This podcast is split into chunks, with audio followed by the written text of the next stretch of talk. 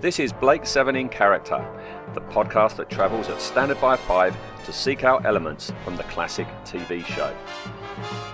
We'll be taking a look at the one off characters and occasionally the not so one offs. Who they are, what we think, the actor's backstory, and anything that occurs to us as we waffle away. So, stand by to teleport, but this is going to be spoiler heavy, so it's advisable that you watch the episode first.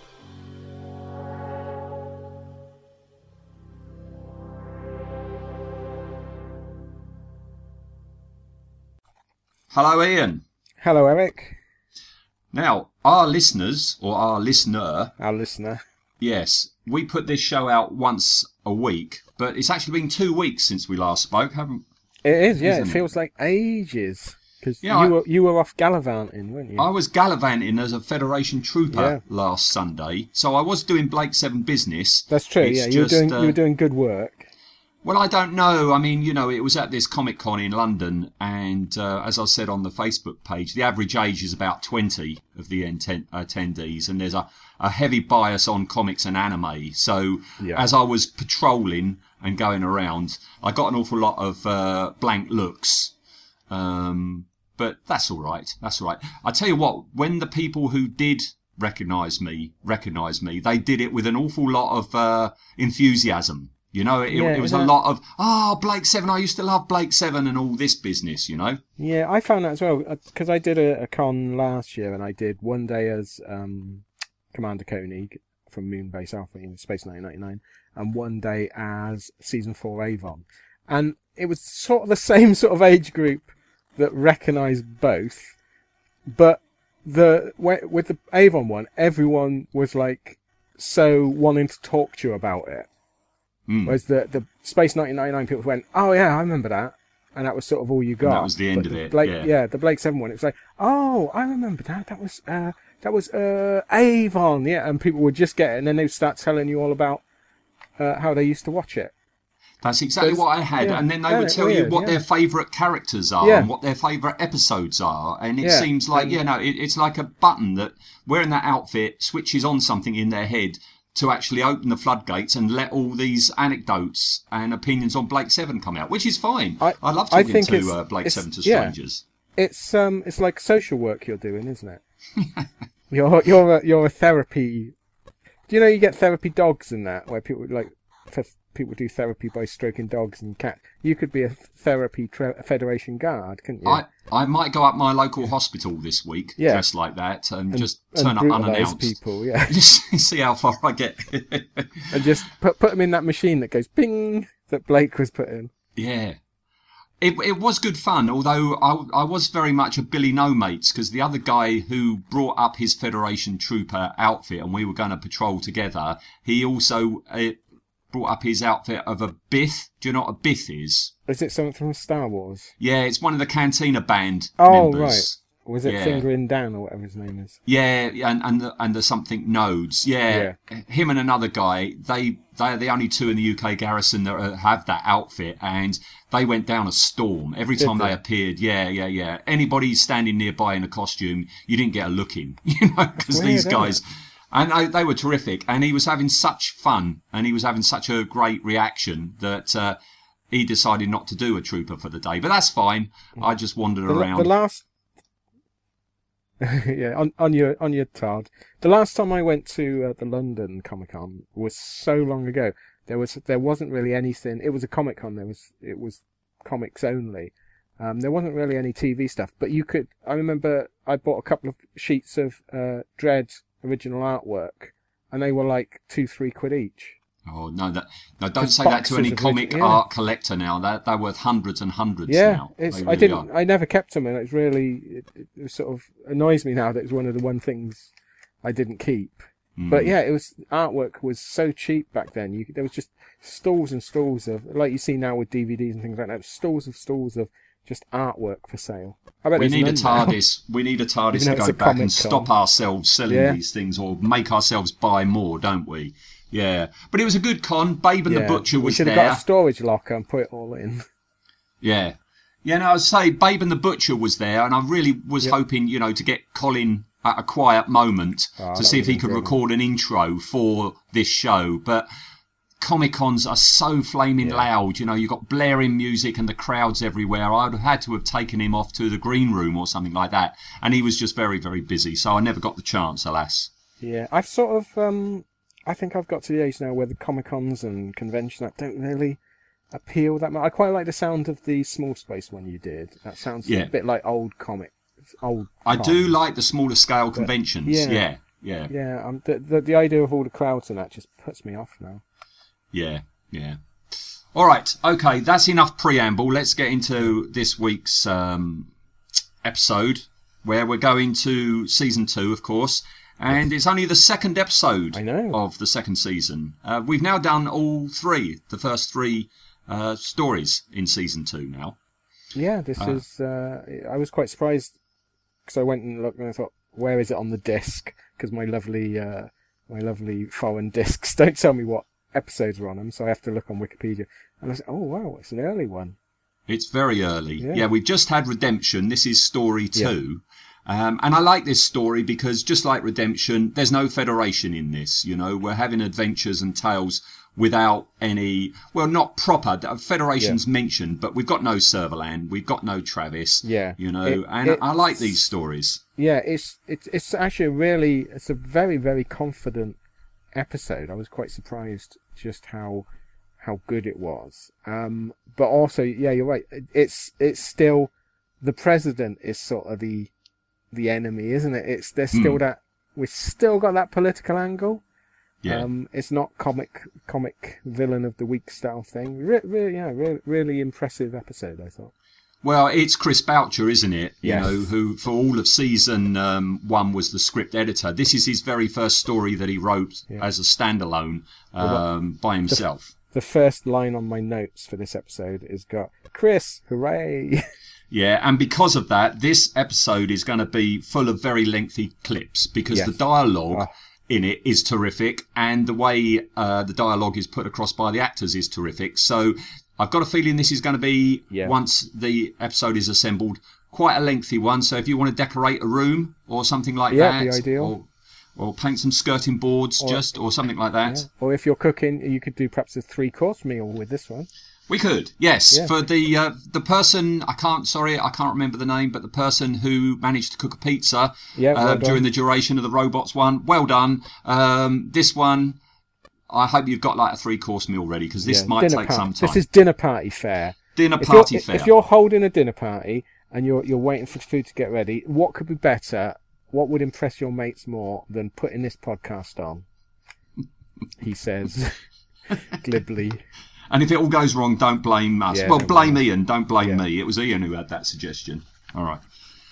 Okay, well, let's get started then. Um, so we open with a shot of Space City. First Yes. question: Do does that go on the list? On the list of space. Space, yeah. Do you know what? I think it might because it is it is to to, to give it that spacey air, isn't it? It's, Yeah. Yeah, I think I think it, it could go on the list.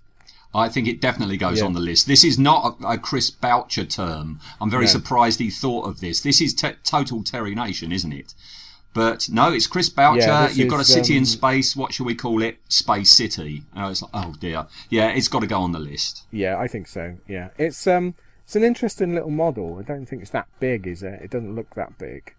It is odd. odd. It's this kind of like ball in space, isn't it? Yeah. Full of buildings. Um, Yeah, more more domed city sort of stuff. It is rather. I don't know anything about whether it still exists. I've got a feeling it was cannibalised for parts. You know, Yeah. you've got two nice clear hemispheres that Mat Irvine goes, oh, I could use that Yeah. on something else or It, something. it looks like it was perhaps done in a hurry because, like I say, it doesn't look too detailed really. There's some nice little shots later on when we're sort of seeing the uh, closer up views, and it's obviously not the same model because it's got like Airfix uh, Space 1999 Eagle. Oh, you spotted them, did you? them. yeah, so that's that's a different scale to this. This looks sort of the thickness of the domes. You're sort of thinking this isn't very big, is it? I reckon this is ooh 18 inch across tops. I don't think it's huge. but it's meant to represent a city. A you city, know. yeah. It's yeah. meant like Another Mega City domed 1 in city, yeah. space, you know. But I always think this opening shot, when it zooms in on it, I, my eye is drawn to it every time. There's a building to the left of centre that looks like the TARDIS. It looks like the TARDIS with too Oh, many windows on it. Every that. time I think of I don't know if it's an in joke because could it be. is exactly the right proportions of a TARDIS, but with like rows of windows going all the way down the front. It But, could be uh, because they um they would have been sort of fans of Doctor Who and probably worked on Doctor Who, wouldn't they? The special effects guys. Mm, mm. I think it is. I think it's, Yeah. it's also sort of like a grey blue colour as well. Oh, I have you got a feeling that's a bit of a nod. Yes. Yeah. Now, this story I watched twice. I watched it once to make notes, pausing an awful lot because, you know, I was enjoying it so much. But I also watched it with the audio commentary, which you don't have, do you, on your Dutch No, DVDs? no, that's that's the only thing that's missing off the the Dutch DVDs is the commentary. I know a lot of people say the on the, the UK ones the commentaries are not great. They're a bit stilted and there's no moderator or anything, is there on them? So it's No, no. yeah. Well, this one has got an audio commentary, so I listened to it, and you've got David Yeah. Maloney, Chris Boucher, and Jan Chappell uh, talking. And on the commentary, when Jan Chappell sees this shot, she says about you know how good it looks, and Chris Boucher then says how Vere Lorrimer said, "Never have a character say something that looks impressive because chances are it won't." Which is proper BBC thinking, Yeah. that is, Yeah, no- it? Don't big up the special effects because we haven't done them yet, and they're not Yeah, going to be that special.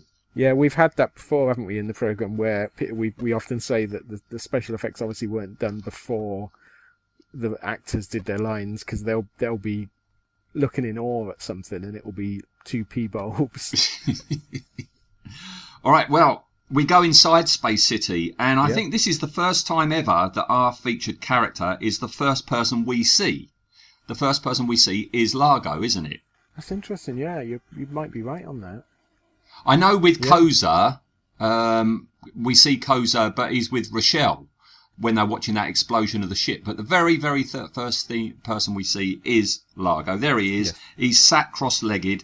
It looks like he's wearing some of the Third Doctor's velvet cast-offs. I Yeah, like I- his natty suit he's got. Yeah, I actually made note about the the as as you know, I love costumes. Um, it's it's interesting because we see one of his henchmen later on, and he's wearing the same jacket. And I think I like I quite like that the mafia in this universe uh, is wearing velvet jackets and frilly cuffed shirts. It's like, yeah, I approve of that. Do you I think think it's like the science fiction equivalent of, you know, the cliche 30s mafia with their pinstripe suits and whatever? Yeah, well, I was thinking about this because it's like Space City is sort of a a Wild West town, but it's it's more like say like as you just said, it's more mafia and that stuff. So there there were several ways they could have gone, couldn't they? If if this would have been like original Civ Star Trek, it would have been. I mean, they did a mafia style They did. Oh, episode, Re- good episode, but it wouldn't fit, would it? Here, No, no, Um, no. I, I mean, I, I'm thinking more Las Vegas. You know, Yeah. I mean, if it is Yeah. the mafia, then this is Las Vegas. Especially Vila's reaction when he finally teleports there. yeah, Um, it's uh, so that I suppose they could have. This is the equivalent of them wearing, I suppose, yeah, black suit and tie. Uh, that's yeah, pinstripe suit, that sort of thing. But I do like it. I like it that it gives it a little, a little uniform look for these people. But it's also yeah, it's very Jon Pertwee, which is always a good thing. Yes, and he's in this sparse white room. Yeah. Um, instead of made up of those um, Federation tiles, we've got square ones with some intricate metal sculpture behind him. And I was looking at that. I can't remember seeing that in anything else. I, either that's a piece of original art that they borrowed or something, or it was Yeah. made especially for this episode. But if it was made for the episode, you'd think it would be, you know, uh, show Used up somewhere again, else. yeah. And I can't ever remember seeing that being seen again. No, I think I think you're right. They probably just hired this. It probably was a bit of original art, or you know, something that they've. It's hired in. nice, whatever it is. Yeah. It's nice. But I then, like the look of this though. I like the I like the the sparse nature uh, of these sets. Um, yeah, it, it it sort of works for the the the the feel they're going with, rather than I mean they could like you said they could have had it as a a cantina style or Yeah. uh, you know yeah a, an ornate office or and you know had him be a someone that likes ancient things a bit like uh, Sarkoff and that. But And there's no silver, which is good. Hmm. There's no silver walls. Always a good sign. I also like the fact that later on, you know, when Vila's there, he's saying about what he can see, but we Yeah. never see it. And so you avoid that horrible situation where, you know, it's meant to be this fantastically impressive thing and it's a few extras coming around. Like we were Yes. saying on the Yeah. Keeler episode, where you've just got a limited amount of extras coming round and round every time. Yeah, the, Vi- Vila's voiceover works so much better than if they'd have shot to Vila walking through against a green screen or something with Yeah, yeah. terrible backgrounds. Yeah, it uh, I it works better. Leave it to your imagination. It's always got a better budget than it your imagination. We've said this many a time. All right, but then in comes um, Yep. Beck and Hannah, Yes. this brother and sister. You did well. The owner didn't think so. Did you kill him? Were we supposed to? It's tidy. Oh, it's easy to be tidy from where you sit, Largo. Don't get clever, Dreamhead. That wasn't the deal. The deal was whatever I say it was.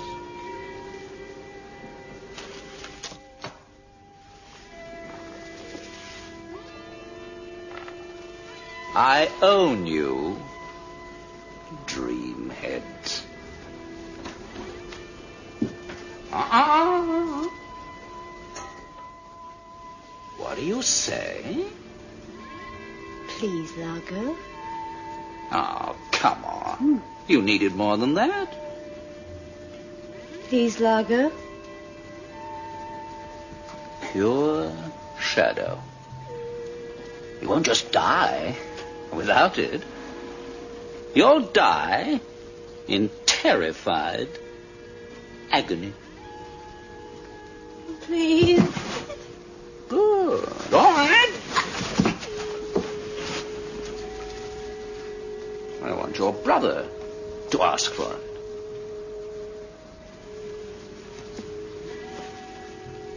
One word from me, and your supply is gone. Forever. You've been paid. Prove it. I thought that honour was a big thing with the Terra Nostra. We own you, boy. Please, Largo. Please. That's better. We owned you from your first tiny drop of shadow. You shadow. Do I look that stupid? Oh, try it. Hannah, The other two he promised. enough the gems. Good. Nobody steals from the Terra Nostra. We're innovators. You're dead. Out, Hannah. Casual, don't run. Face down, Largo. Quickly. Quickly! Now close your eyes. Now stay like that. It's nice watching it on DVD because it's uh, you you sort of notice other things. Now, f- for obviously, um, this is Karl Howman, hmm uh, which we must mention brushstrokes. But our our middle son is named after him. Our Carl is named after Karl Howman. Oh, really? That's yeah. That was he was. I mean, Anne loved brushstrokes. Yeah, he played Jacko in brushstrokes, and uh, yeah, our middle son was named after him. See, I never watched Brushstrokes. Did you I not? wa- no, no. I remember Karl Howman. I don't know if you've seen the film. We're going off on a bit of a tangent, folks. Sorry about this, but Karl Howman was in a, a comedy from about '83, a British comedy called Party Party. No, I don't remember that one. Yeah, it's got Daniel Peacock in it. It's it, it it's sort of like alternative comedy before there was alternative comedy. Oh, right. um, and yeah, yeah, it's just about a party that's going to be taking place in London. And uh, don't yeah, and, and he's a bit of a Jack the lad that everybody looks up to um, in his Ford Cortina. And uh, and his grey leather jacket and everything. I always think of him in that, and the Flash adverts. He went on to Yeah. a career of doing the Yeah. Flash adverts. I'll have to put some on Facebook when this episode comes out, and some brush strokes as well, just to keep uh, Anne happy. Okay. Yeah, yeah. Show show him in his uh, in his glory. Yeah, I know him. I don't know her though. You know. No, she. I mean, she's a very good actress. I don't. She she does the role well. I I didn't recognise her from anything. She she is brilliant. I I, I, I think she's brilliant. She she's got a very elfin look to her, Yes. that- hasn't she? Yeah, it's not. It's nice as well that all the people that take Shadow have got that veining going on on their face. all which is- all along the yeah. jawline, she's got this Yeah. strange, yeah, vein-like stuff going on. Yeah, and, that, and then the Yeah, which makeup is interesting, really 'cause we good. see- Yeah, because they they've they've sort of got they've obviously got like grey and stuff in their hair, and I didn't know whether that was is whether that was sort of an effect of shadow or whether that because saying that though, um, Karl Howman he doesn't take it and he's got the greying of the hair, so perhaps it's just whatever their species is. Um, but it's interesting that Largo's got the veins as well, so he obviously he takes what he pushes, doesn't he? Which is uh, not a good. yeah, and he's got this. running the mafia. Don't He's got latex round his eyes, hasn't he, to give Yeah, him like and- wrinkly eyes. Anne said that. She goes, "What's what's up with his face?" It's like I I don't know whether they're going for make him look older or just the were they, were they still going with the let's make people a little bit alien? It's I don't very know. it's it's subtle enough that that it's almost pointless doing. Hmm.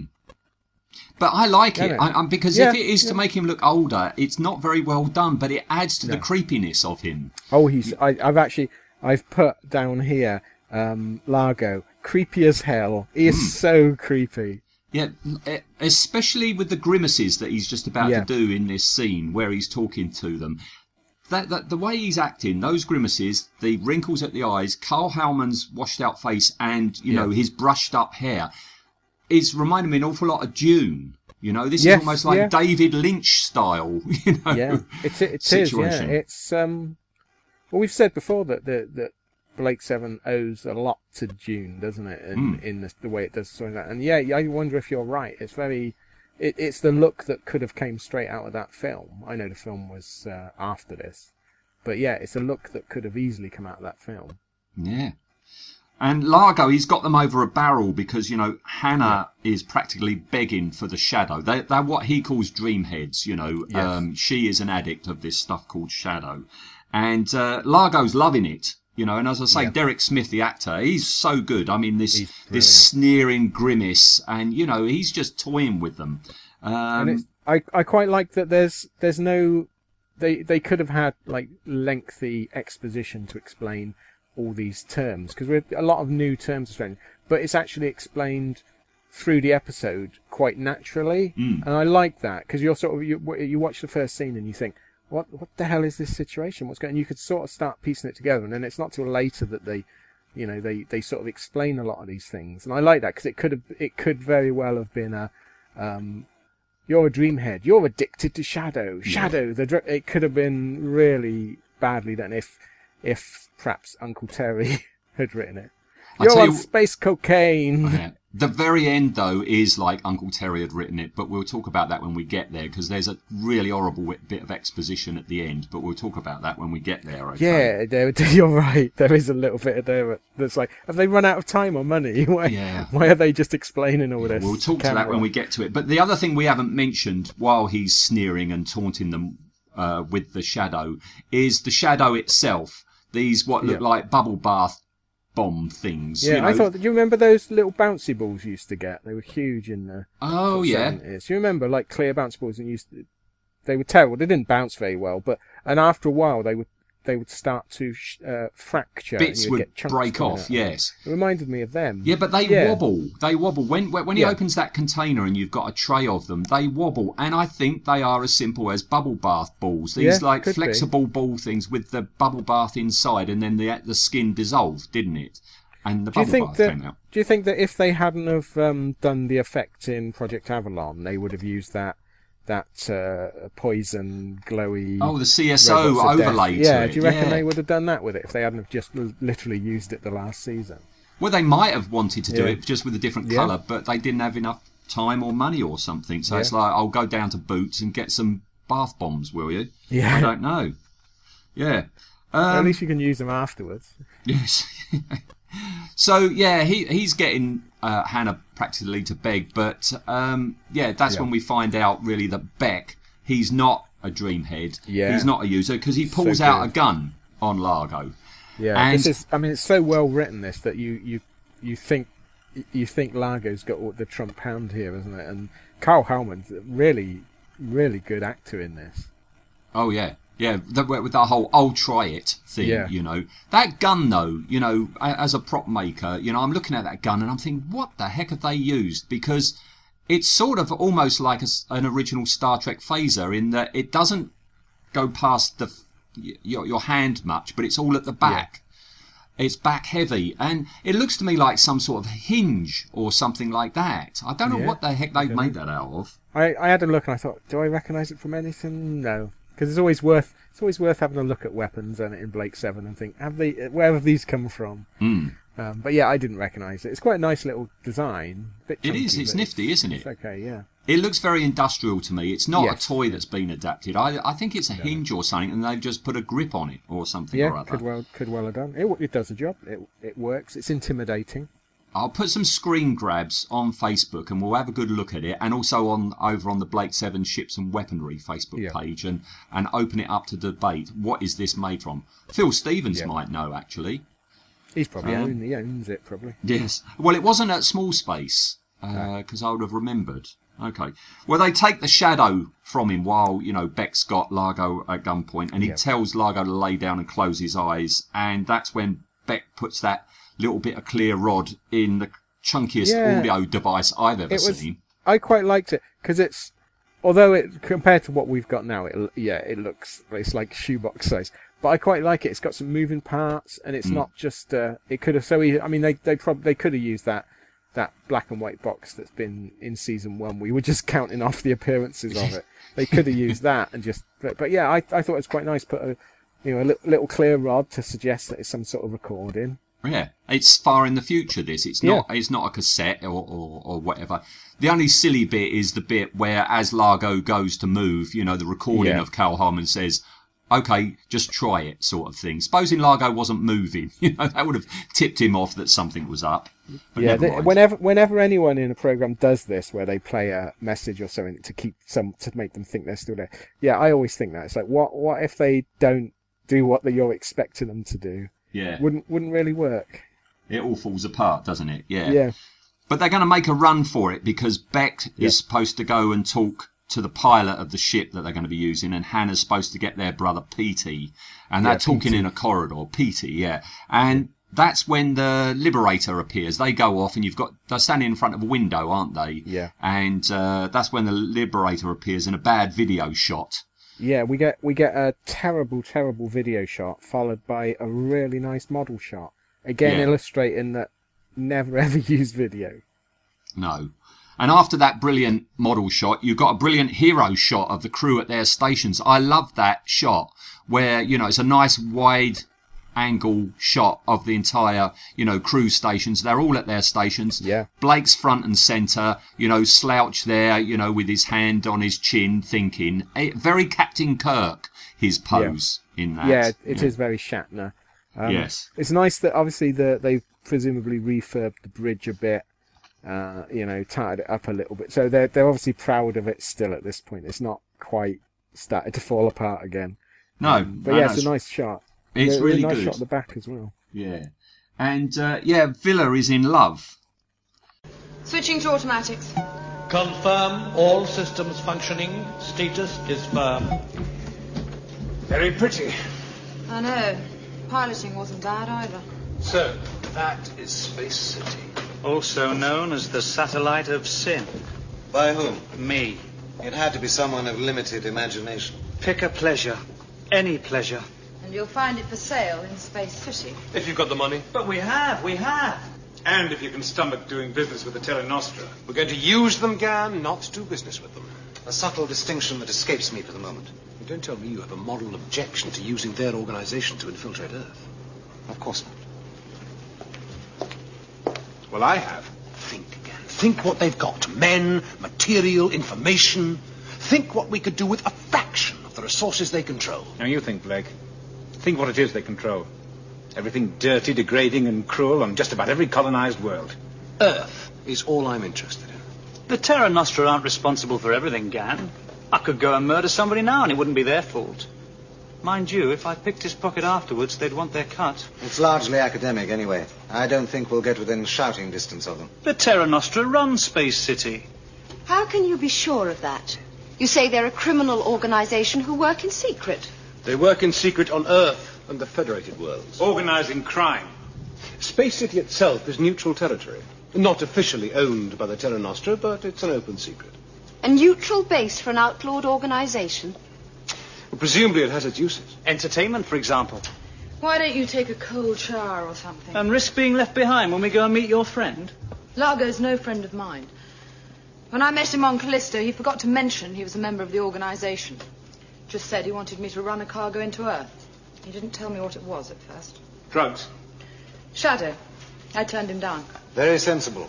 Possession carries a mandatory death sentence. That wasn't the reason. Navigation computers are receiving interrogation signal from Space City Traffic Approach Control. About time. Request standoff position. Cally, stand by in the teleport. Jenna, get on the communicator, see if you can contact your friend Largo. Gan, Avon, get ready as well. Vector coordinates received and laid in. Execute. Uh, what about me? You're staying here. What? Where I can find you if I need you. But that's Space City, one of my all-time great ambitions. You'll probably be disappointed. I'll take that chance. I would never forgive myself, Vila. Um, because apparently Space City is also called the satellite of sin, isn't it? Yeah, the satellite of sin. Yes. Yes, I thought that was Sky, but never mind.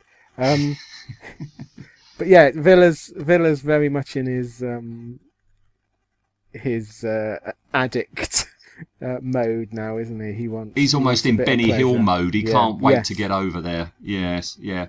And I like this. What I like so much about this story is there is dissension in the ranks. Yeah. Um, because Blake wants to contact the Terra Nostra, okay, who run Space City and use them. And for once, it's Gan who's objecting, not Avon. Yeah, Gan. but Gan it's gets Gan. Some, yeah, he get gets some good lines. Gan. He's really he, he's other than the fact he's useless as a lookout, he gets some good stuff in this episode, and it again illustrates that his because his limiter only stops him from killing, not Hmm. from injuring people. No. Which I, I, for some reason in my mind, I'd always thought the the limiter means he can't use violence, and so it's like he, he threatens a lot of people. But he's, um, yeah, he, he's he's quite violent in this one. Yeah, and here, I mean, he, yeah, he's quite forcibly, you know, objecting to what Blake is proposing. And David Jackson is great here because, you know, Gan, Yeah. I've always liked Gan. Gan's a nice person, you know, he's a decent person, he's a moral person. And Blake is suggesting dealing with uh, drug dealers, and Yeah. which he, you, you know, doesn't want anything um, to do with because Blake says we're g- we're just going to use them because they've got men and resources, you know, and uh, but that's when Gan counters with how you think about things, Blake. Think about how they control everything that's you know dirty and degrading. Yeah, well, Um, it, I mean, there's there's clear parallels. I imagine Chris Boucher has based based this on World War Two because um, the Allies freed the mafia. The, the the in Sicily, the mafia had been basically broken and locked away, and the Allies freed them to because it was seen that they were a lesser evil than the Nazis. Mm. Probably right, but that set up all the issues with the mafia. I mean, now you sort of the mafia, you think it's a bit of a comedy thing, but I mean, you can probably remember in the early seventies, mid seventies, they were a huge problem uh, Oh, in. Italy. You know, they controlled the government, they were killing people left, right, and centre. And I think this is sort of that parallel where where it's the argument of do the ends justify the means, which Blake Seven does so well. Mm. But yeah, Blake Blake doesn't come off well in this episode, does he? No. he? He tries and snatches it back at the end to sort of make out that he was right all along, but no, he's not. He's totally wrong in this episode. Not not As at this moment. Not at this moment because you know Gan has got, got a bloody good point about Yeah. it all, and to which, to which Blake just says, "All I'm interested in is Earth, Yeah, not how I get to that point, but Yeah. or how who is I use." Is it this? Is this one where he says um, uh, something about victory is the only? No, no, no, no. That's not in this one. Oh. No. But uh, and I, so that's really good. But you've also got comedy in it as well, usually from Vila, um, saying about you know that the Terra Nostra that they don't control everything. You know, if I mugged somebody, you know, but it won't be them, but they would want their cut and all like that. You know. And yeah, we get Vila. Some good exposition from Vila, but not in a forced way. But you're right. He's it's def. This is comedy Vila, isn't it? It This is. It is. There's there's no edge to him whatsoever in this episode. No, no, not at all. And I also like that we get a bit of backstory on Jenna at this part as well, because Yeah. Jenna knows Largo because he wanted her to smuggle Shadow, to which she objected.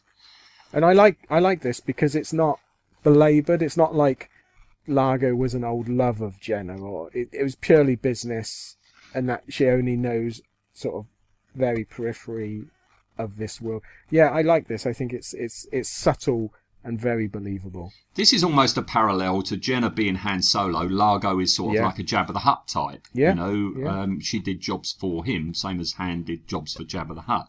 Um, yeah. And um, I, I love Michael Keating in this. Michael Keating, you know, as I say, the dialogue is great and the acting's great. And Michael Keating, the way he looks so crestfallen when Blake says, Yeah. you know, you're staying on board. He's brilliant. It, You've got this brilliant appalled face on Vila, haven't you? I've got to screen grab that and put that on Facebook as well. Yeah, he's um Blake. Blake doesn't give him any leeway, does he? Blake Blake's pegged him. Well, he knows. He knows he, Yeah. he'll be a total and utter liability if he goes across. Definitely, definitely, yeah. But after that, we go back to Space City, and what you were saying to earlier, we get close up uh, shots of some of the buildings inside, which is Yeah. nice because Yeah. you know all the rooms we see are like square white rooms, so the exteriors are square white rooms lit from inside. But yeah, you're absolutely right. They are Airfix Eagle Transporter spines in the foreground, aren't they? Yeah, Yeah.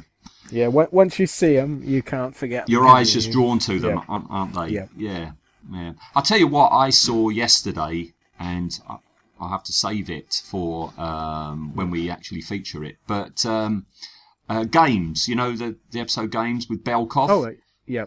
I only noticed yesterday when I watched it uh, on his desk in the in the background. There's a Tie Fighter. Really? There is a Tie Fighter on his desk. It looks like a, a quite crudely made, homemade Tie Fighter, Yeah. but it is a Tie Fighter. It How can't be bizarre. anything but a Tie Fighter. have to get Nothing else has a ball that, and two yeah. hexagon panels either side of it. You know, we'll talk about that when we do the Belkov That's weird, episode. isn't it? You think that'd be too blatant? Yeah. I think it's because it's not the uh, MPC kit. It is some sort of homemade thing. All right. Anyway, back on track. Um, Hannah is sat with a tinfoil Petey.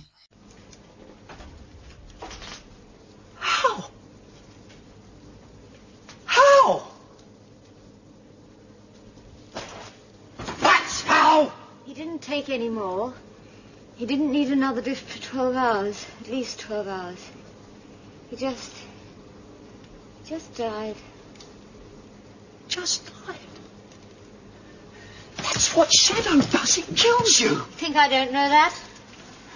Well, then why? Why so stupid, Han? Stupid! Stupid, Pete.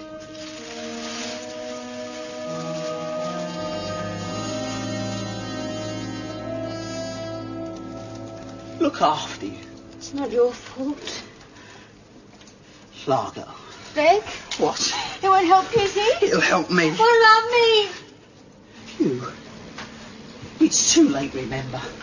You're already dead. Like Petey. Must run in the family. Shed the gun. Largo wants you to. Very badly. Who's OD'd and died. Yes. Yeah.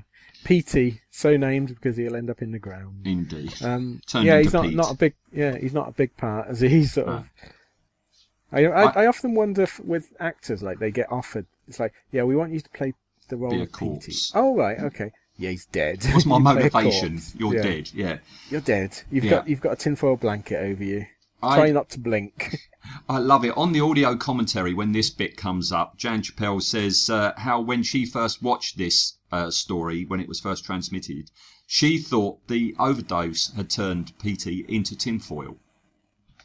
oh right, okay. Yeah, yeah, it That's- wasn't that's until- very space drugs. Yeah. Yeah. it wasn't until Bek pulled the tinfoil back, Yeah. she thought that was a BBC special effect and he had actually turned into into a tinfoil person.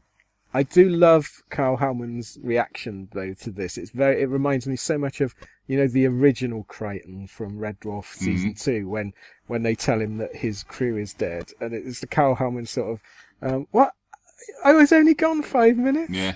It's uh, he plays it so well. A lot of emotion he puts into it. He well. does when he talks about, you know. I They should have promised our mother that- alive. Yeah, when, when he says, "I promised Yeah. our mother, you know, I'd look after you," you know, and how stupid PT is, and that, you know. I think PT should have been a younger actor, though. I think they. Hmm. I mean, they, they've obviously gone with someone like early twenties, but I think they could have. Perhaps it would have been too strong, but they could have got away with like perhaps you know 14, 15 year old, and that would have shown the the hideous nature of this. Yes, because Chris happening. Boucher does say on the audio commentary he wrote this story because he his sons were young at the time, and you know the thought of you know uh, drug abuse, you know, was a Yeah. concern of his. That's that's the basis for this story. All right. Yeah, it's, it's, I wonder if that was planned, and then I don't know. I they don't know. sort of changed it. But after that terrific little uh, scene, they get nabbed by uh, Largo's enforcer, who comes in, who who's got a nifty gun. Did you recognise the gun? I can't say that I did. No. Oh, I know it's been a long time, Yeah. but uh, that's Tynus's gun. Oh Killer. right. Yeah, Ah. it's that adapted Mauser. You know, we were talking about it being a right, Mauser were toy saying, kit, yeah. and it's got an EMA ball on the front and like a needle the- barrel. Yeah. The trouble I have with good episodes is I get drawn in. So I get drawn in. So I was watching the scene. Yeah, I wasn't paying attention to the tiny little bits. I was so enthralled with the actual scene. I'll wait till yeah, Perhaps I should watch them twice. Wait yeah. till the Facebook. I'll put up the pictures because yeah, no, it is clearly that gun um, that we're going to see later on. Tynus having. Um, yeah, so yeah, he he's nabbed them, and then we go back to the Liberator, and this is my Oh, favourite brilliant. part Yeah. of the entire This is story. so good. Is So good. Vila oh so subtly trying to convince Cally to send him across? Is- Doesn't Vila work so well with Cally? Blake's wrong. I know how you feel, Vila. I don't mean about leaving me behind. I've wanted to visit Space City ever since I was old enough to read the graffiti in the juvenile detention wards. But I'm not talking about that. I don't care about that. No, of course not. I don't. Am I arguing? I'm talking about his great plan to enlist the help of the Terra Nostra. He plans to buy their help. All right, buy their help. It still won't work. Well, you should have spoken before. Who listens to me ever? Does anyone ever listen to me? I'm telling you, it'll be a disaster. Relax. You don't know them. Well, I know Blake. Thinks of himself as a hard man. Hard? He's strictly a fluffy-cheeked amateur compared to those boys. I think Blake can look after himself. He's led a very sheltered life. Blake has led a sheltered life. Look, he was an alpha grade on Earth. A highly privileged group, the alphas. Wouldn't last five minutes among the Delta service grades where I grew up. And it's the service grades where the Terra Nostra really operate. Without anesthetic, usually. No, Vila. Oh, what? No, I'm not going to operate the teleport for you. I don't understand. I do. You were about to suggest it would be a sensible idea if you went across and gave the others the benefit of your experience. I hadn't thought of that. What a very good idea, Cally. No. Cally? I'm going to get myself something to drink. Call me if anything happens. Miserable alien. I just want to see what it's like. Information. Main visual is available. So? You expressed a desire to see what it is like. Very funny, Zen. Chuckle, chuckle. If you were a decent computer, you'd be able to operate the teleport system like Orac can. Like Orac can. Key, key, ah, key. Orac? Orac? Are you in there, Orac? Am I in where? What precisely do you imagine I am? Some sort of tame rodent in a cage? That's precisely what I imagine you are. A rat in a box. I see no point in continuing this conversation. Now, don't start sulking again, or I shall switch you off and throw away the key. Soon, that will be no longer a problem. Eh? Well, what do you want? Orac? I've got a little job for you. They, that, that, that, that- both of this, I've got it here. Uh, both actors are terrific, you know, and you've got some great lines, you know, Yeah. about, you know, I've, I've wanted to go to Space City since I was old enough to re- read the graffiti. yeah, this is because rewatching these for the for doing the podcast, I've I've come to the conclusion that I fell in love with Cally. I think she's brilliant. This is I one of my favourite character, Cally yeah. uh, stories. Yeah.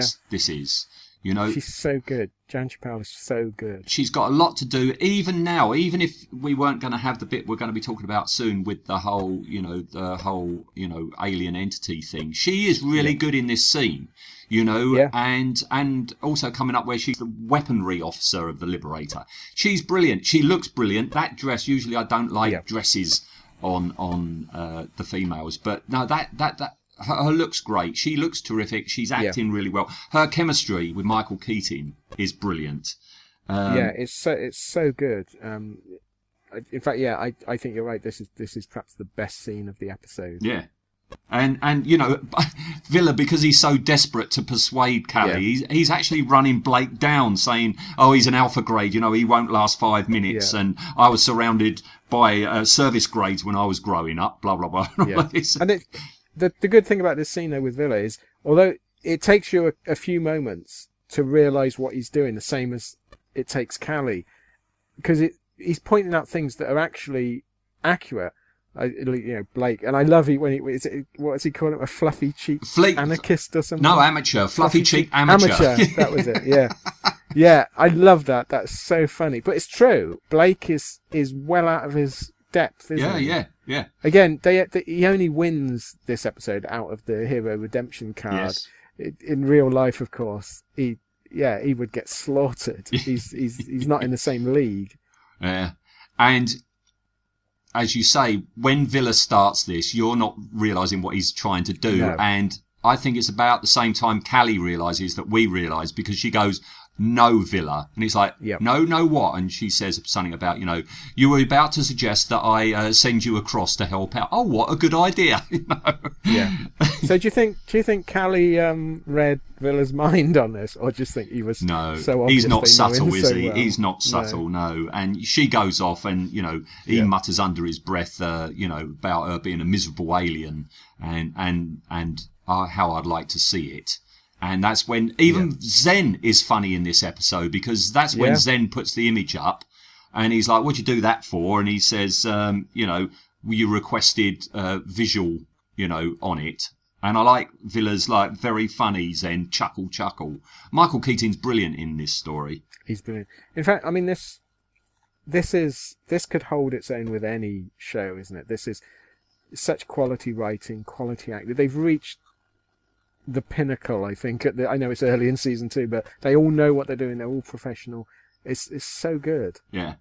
And the pinnacle just keeps getting higher and higher because the next bit it, it, it ratchets it up and gets even better is when he realizes that Orac could send him across yeah. and he switches it on.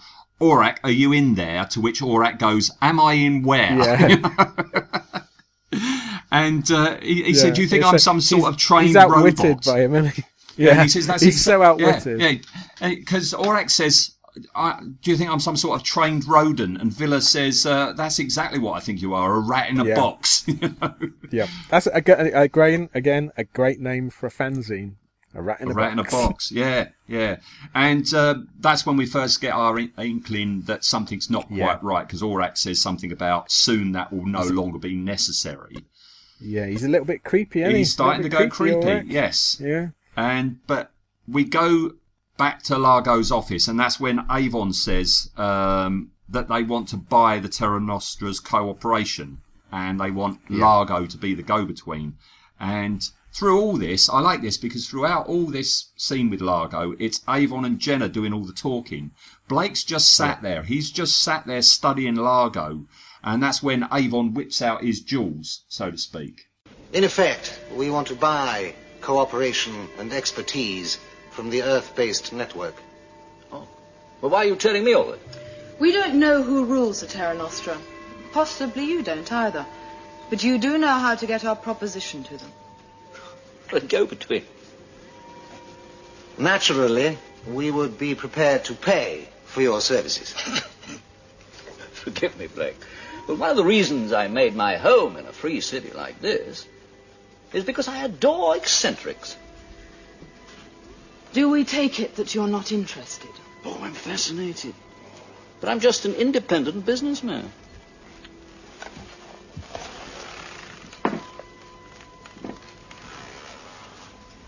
Are you sure?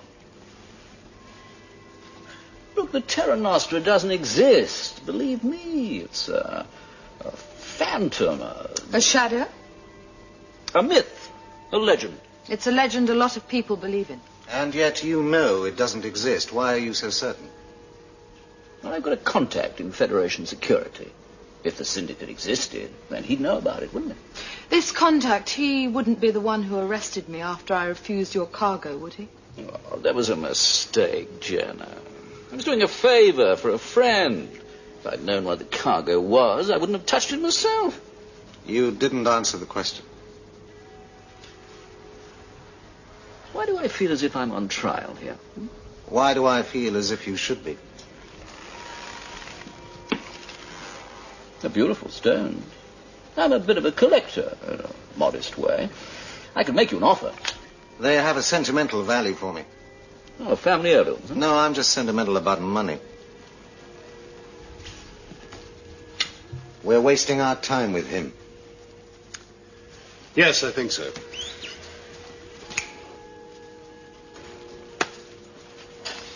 Shall we go?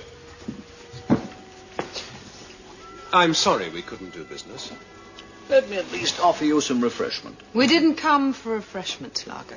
Oh, but I insist. Yeah, is is cheap resin stone things. We could easily make those and we could sell Oh, them, couldn't God. we? Genuine. You could buy them in a, a garden centre for a fish pond. They sell them. They do. Yeah, yeah, the yeah. bottom of it, yeah. Yeah. But Largo reckons the Terra Nostra, it's all a myth. And, um, and this is, again, where we get a bit more background for Jenna. Because he says, oh, it's a myth. It's uh and she goes, oh, a shadow. And, you, you know, and Largo's denying it, saying it was all a mistake that she got arrested. Do you think her getting arrested is the reason she ended up on the London? It was doing something be, for yeah. Largo that actually got her arrested and sent to Cygnus Alpha. Yeah, well, it can't be. It can't be anything to do with shadow because don't they say uh, earlier on that possession of shadow in itself is a death It's a sentence. death isn't it? sentence. Yeah, yeah. But yeah, I wonder if this is, and again, that very much sort of parallels, as you said, the Star Wars Han Solo Jabba Mm, type yeah. relationship. But it's interesting that um, Largo is, he's making a pretense of that they're not. He's and it, it's like why is he why is he pretending that he's not part of the Terra Nostra if that's their base? Yeah, and it's it's really nicely played Mm. that he's he he's not quite worked out what Blake is in all this. Yeah, so he, he he's been non-committal. It's a bit like Krantor Yeah. does, doesn't it? Krantor, Yes, when we get to that episode, it's very much the same way. He's just trying to figure out what Servalan is there for and everything. And, Yeah. and just Isn't it? Isn't it interesting though that no one wants a, a, a, a jot to do with Blake? Do they realise Hmm. that he everyone that everyone that Blake deals with ends up dead or Yeah, word's got their out, base hasn't it? exploded? Yeah, Yeah, yeah. Everyone's going, no, no, no, nothing to do with me. No, I've not even seen you. I'm not looking. La la la la la la la. Yeah, it really is, and I I don't blame them to no, be honest. no. I like I But, like the uh, Avon line here as well about you know he, he wants so the jewels back and he uh, you know they have a sentimental value and and Largo says oh family heirlooms and he's no I'm just sentimental about money which is great Yeah, line. Avon doesn't get a lot in this, does he? It's not. It's not an Avon heavy episode, but uh, he does. He does get some uh, some good lines. Yeah. Yeah. It's not. It's nice that they're concentrating on other other characters. Yeah, he gets to pull a nice face change. as well. That's when Blake, you know, wants the jewels back, and he has to slap the bag into Blake's hand, and he pulls a bit of a cheesed off Yeah. uh, look on his face. It's like they're my stones. Yeah. I've got a fish tank. Um, but that's when the enforcer comes in with that gun, Yeah. and Gan is caught too. We get a lovely shot when Gan, y- this gun comes out of, into the frame. Uh, I'm going to freeze frame that, and that's a lovely side shot of that gun to show off just you know its origin. yeah. Um, But but I like the fact that yeah, Gan is the is the most pointless lookout, isn't Yes. he? He's, Well, he calls it out, doesn't he? Largo calls it out. You Yeah. used the. Oh no, no, it's it's Bek who says, "Oh, what you used him for uh, for." Bek does it. Yeah, yes. yeah, Yeah. He's stating the obvious there, isn't he? Yeah. Yeah. It's so good. It's so good. Up on the Liberator, Calla, Cally realizes that Vila's no longer around. Um, Yeah. He's been teleported with the aid of Orac because Zen says so. Zen, where is he? I left him on watch. He is no longer on the ship. But he must be. he teleported into the city with the assistance of the one called Orac. I forgot about Orac. The one called Orac is not concerned for the safety of the Liberator. Well, where is Orac then? He's not in the teleport section. I just came from there. In return for the remote activation of the teleport system, Vila conveyed the one called Orac to another part of the Liberator. Which part? Where? Please, silent. Orac? Zen? Zen!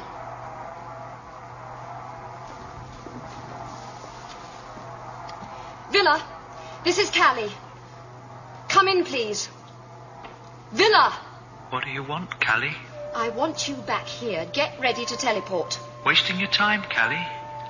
I'm not wearing the bracelet. I'm not going to be snatched away in the middle of. in the middle of anything. Sightseeing. And you should see some of the sights I'm seeing. No, perhaps you shouldn't. Where is Orac?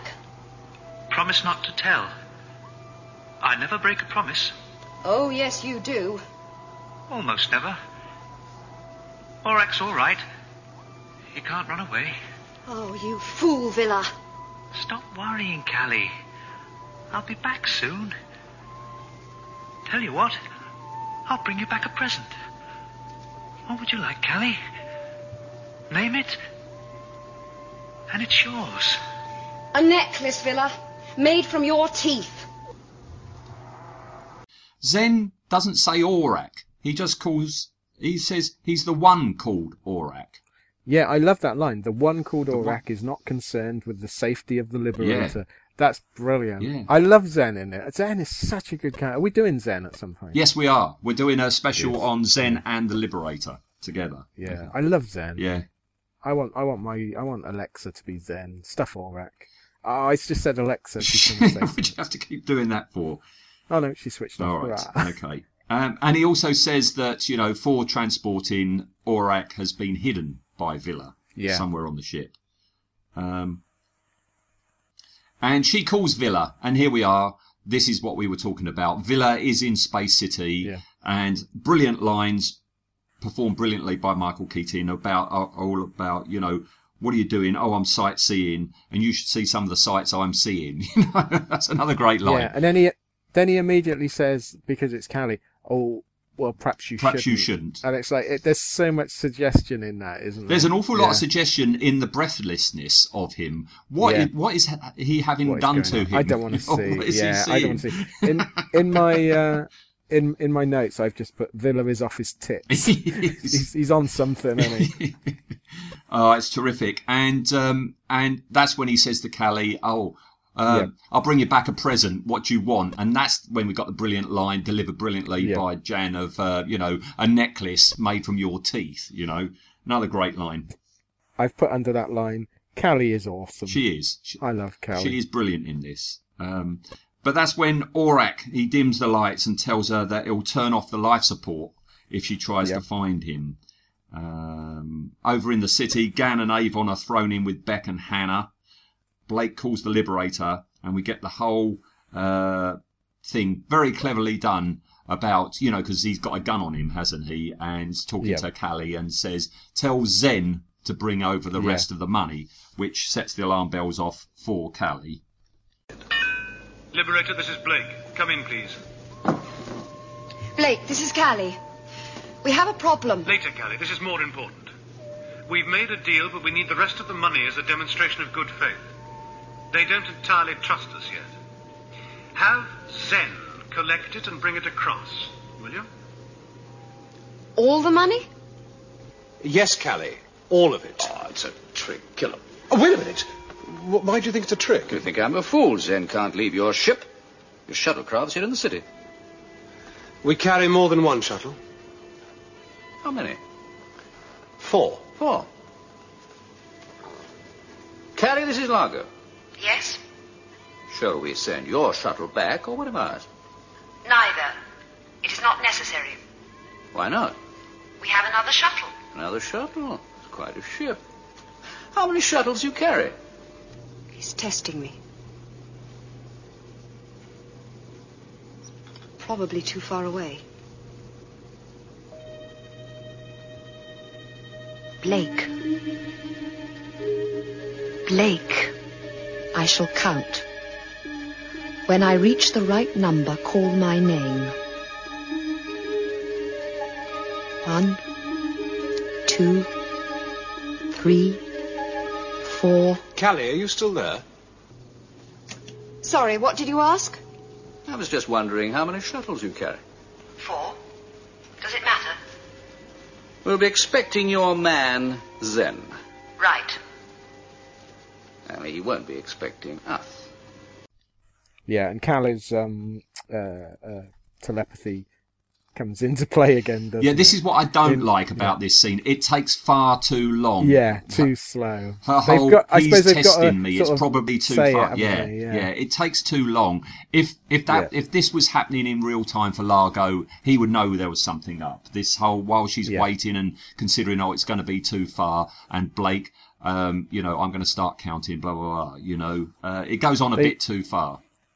Yeah, they they could have done. They they could have been confident enough to have him say, "How many shuttles do you have?" and then a, a close up of Blake's face, merge straight away to a close up of Cally, and she says, four. Yeah. That that would have worked. I think they they've erred on the side of will people still remember that she's meant to be. Oh, it could be that as well. But yeah, it would a little trim there. Yeah, yeah. yeah. And um, because yes, Largo had smelt a rat, hadn't he? He said, "Oh, oh, they're Yes. bluffing. Your shuttle's already here." You know, we missed that little bit out. But straight after that, more terrific stuff from Cally because that's when she calls, you know, Oh, yeah. the Space City and says that she's the weaponry officer. Orac, I need Zen. I will ask no questions. Zen, put the battle computers online. Put up the force wall. Activate the radiation flare shield and clear the neutron blasters for firing. Completed. Neutron blasters are cleared for firing. Open up a voice channel to the city's central control. Confirmed. Central control, central control, go ahead.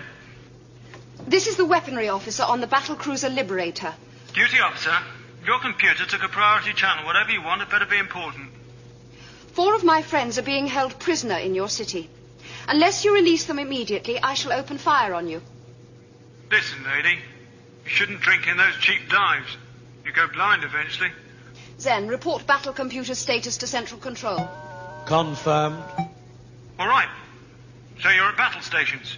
You don't expect us to believe that you. A man called Largo is holding my friends. You have six minutes to release them. You can't be serious. I was never more so. You have five minutes and 55 seconds. Detectors report high speed approach. Scan. Gunship. It is maneuvering for attack position. Warn them off. Warning ignored. Compute coordinates, range blasters. Blasters ranged. Warn them again. Warning ignored. They are pressing their attack. I gave them a chance. Hold your fire. Central. The next shot will be right down your throats. You have three minutes and 30 seconds. Yeah, of the battle cruiser Liberator. Yeah. Love that. It, it, it's really, really good stuff as she threatens Yeah. them. They send out a gunship and she threatens it, what, twice? Uh, yeah, but she's so professional, and this this is the Cally Yeah. That she should have been all the way through. She knows what she's doing. She's confident. She lets them have a chance because she she doesn't particularly like killing people, but she will kill them if they carry on. And it's it's step by step. This is a this is a superb scene.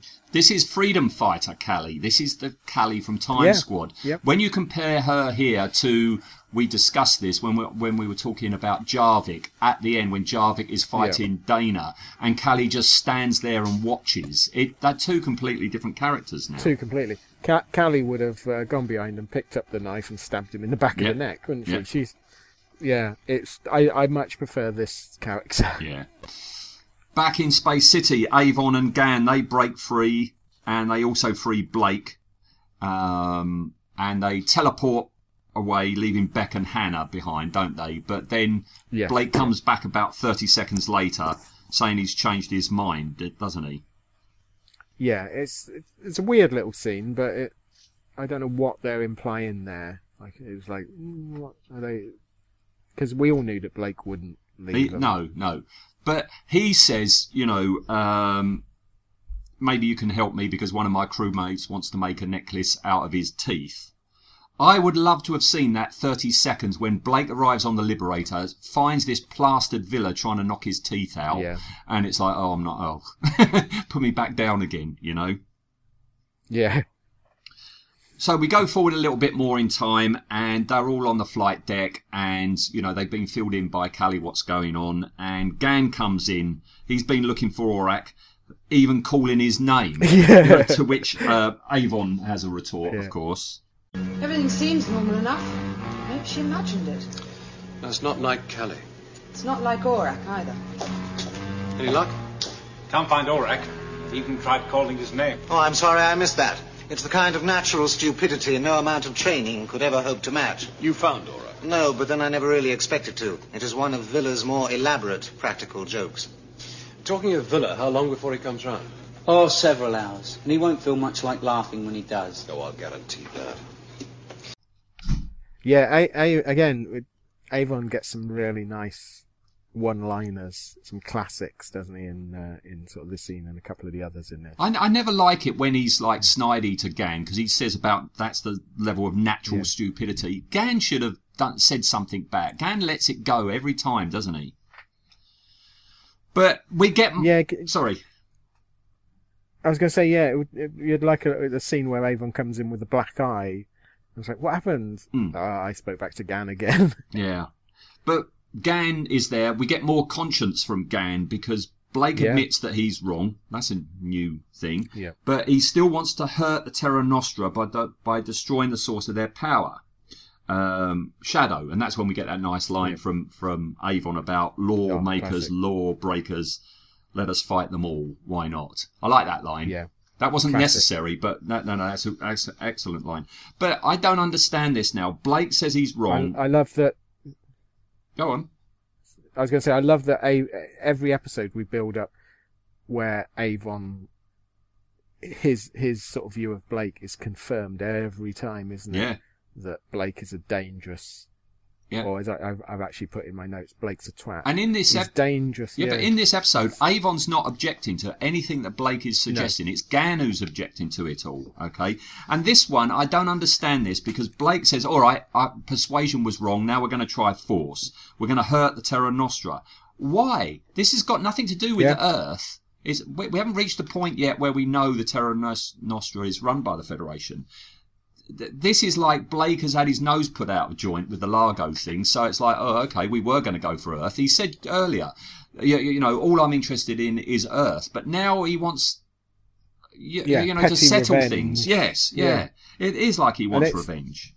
Yeah, and they sort of they right at the end, like you say, they they have that expositional scene where they try and make out, oh, see, so Blake was right to do this, but he's not. They, they could walk away at this point, and nothing nothing would be lost from their fight to get rid of the Federation. He's Blake's been shown to be an idiot, and he's got a save face, hasn't Yeah. he? And that's all he's doing it for. Yeah. E- Every death from this point onwards in this episode is purely down to Blake. Yes, yeah. Now, I've got a big question for you coming up. All Yeah. right. The next scene is Largo's talking to the chairman of the Terra Nostra. Okay. Yes. Superbly played by Vernon Dobtcheff. Okay. Who I always like. Um, you know. yeah, he it- always plays that sort of character, doesn't he? I know where to look for them, Chairman. Only your stupidity makes it necessary to look for them. I had to ensure that they took my agent with them. Ah. But she's reporting on their movements. I'll follow them and capture them. So, Chairman, the rewards will be threefold. The money they're carrying, which is substantial. The bounty from the authorities, which is also substantial. And more important of all, the demonstration that we can punish where the Federation itself can't even reach. very well, Largo. A heavy cruiser will be at your disposal, but don't delay too long, or the rewards will be onefold. the demonstration that we can punish. I thank you for your confidence, Chairman. Largo, that is too small a thing to thank me for. You'll pay for that. Before or after he finds out that you are lying?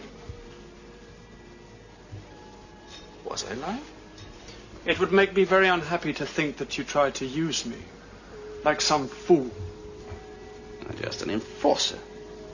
With your gun, not your brain. Of course I was lying. Except about the girl. She's not your agent. Oh, but she is. That dream head is going to tell us exactly where Blake and his friend decide to go.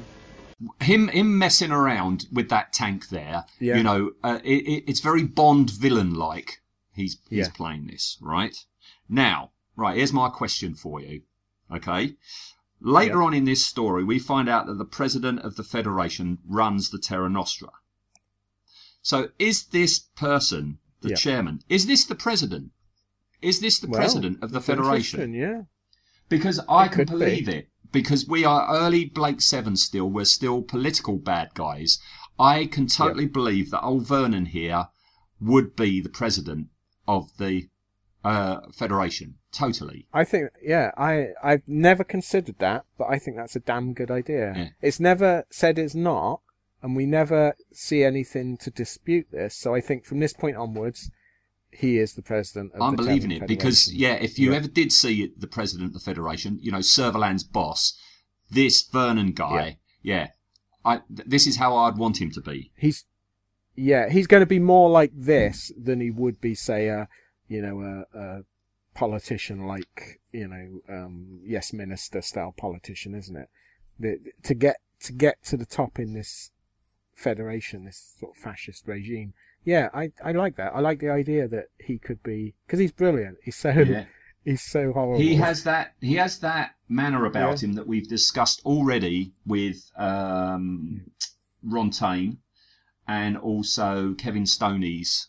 Who, who did Kevin Stoney? Did we discuss where you've got? There's all the threat there Yeah, through being um, quite civil. You know. yeah I don't know.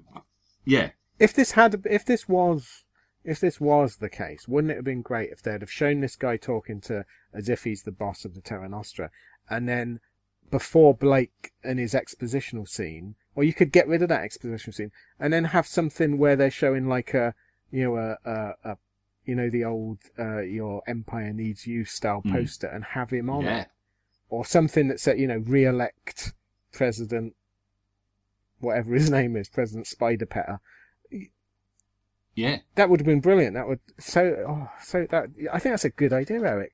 Let's do it. Yes, you're always you're always surprising me. Always surprising me. Oh, I'm glad you think to you know it. everything about Blake Seven, and then I throw something in. Yes. You do. Yeah. But um, in this scene, we find out that Hannah is actually Largo's um, agent on the Liberator and will tell them where the Liberator is going.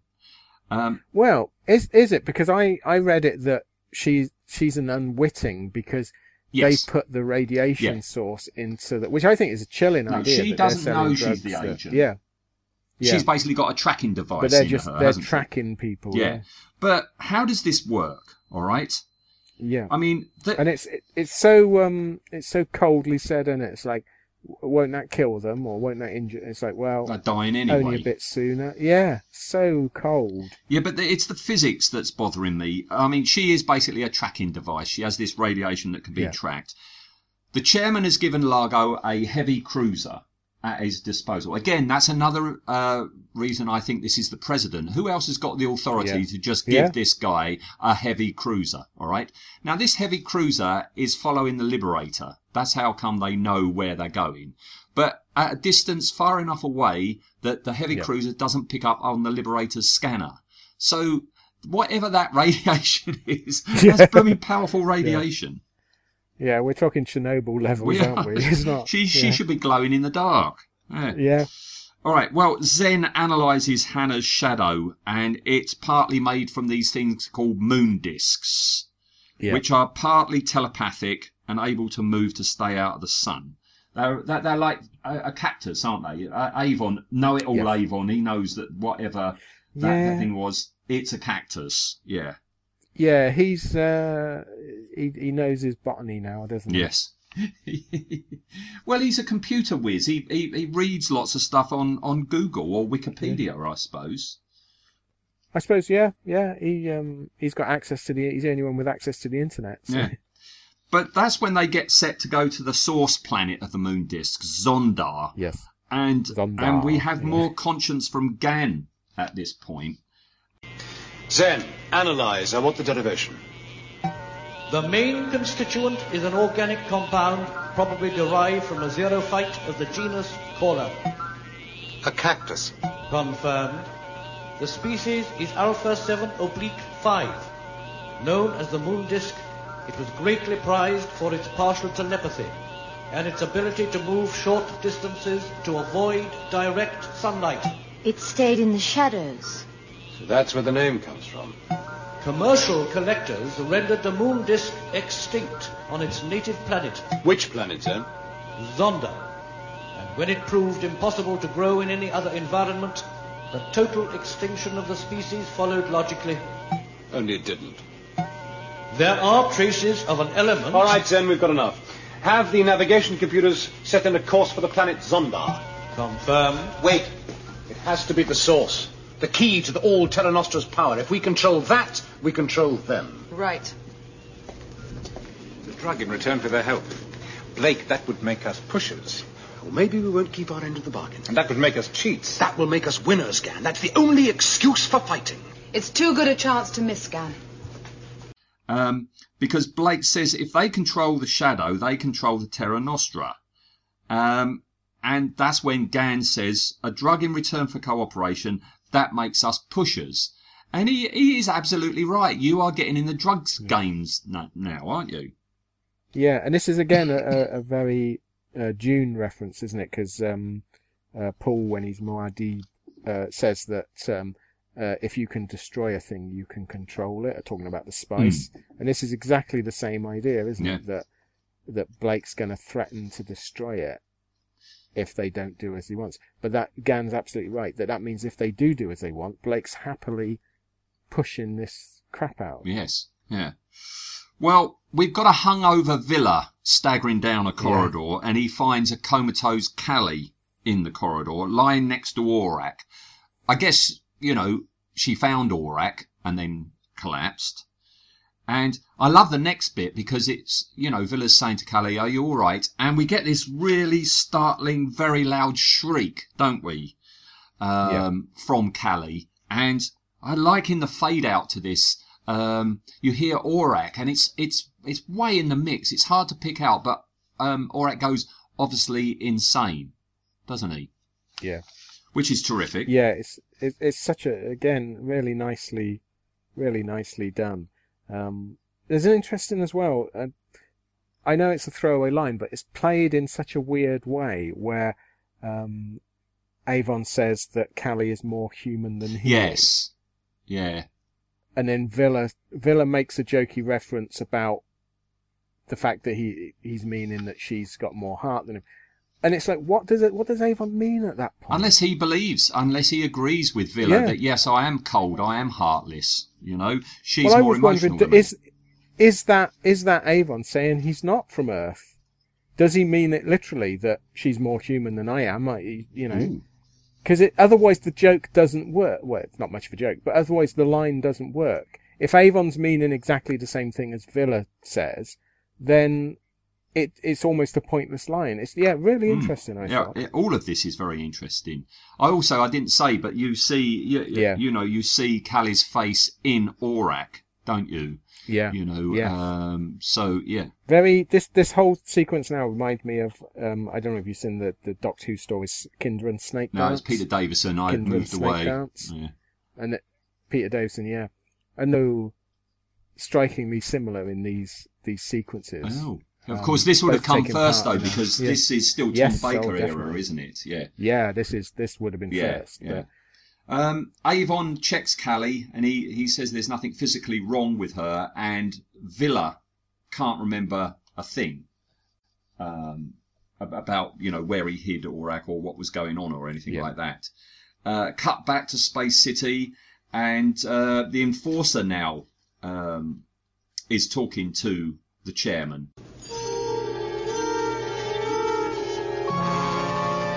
They'll be making planetfall any time now. Excellent.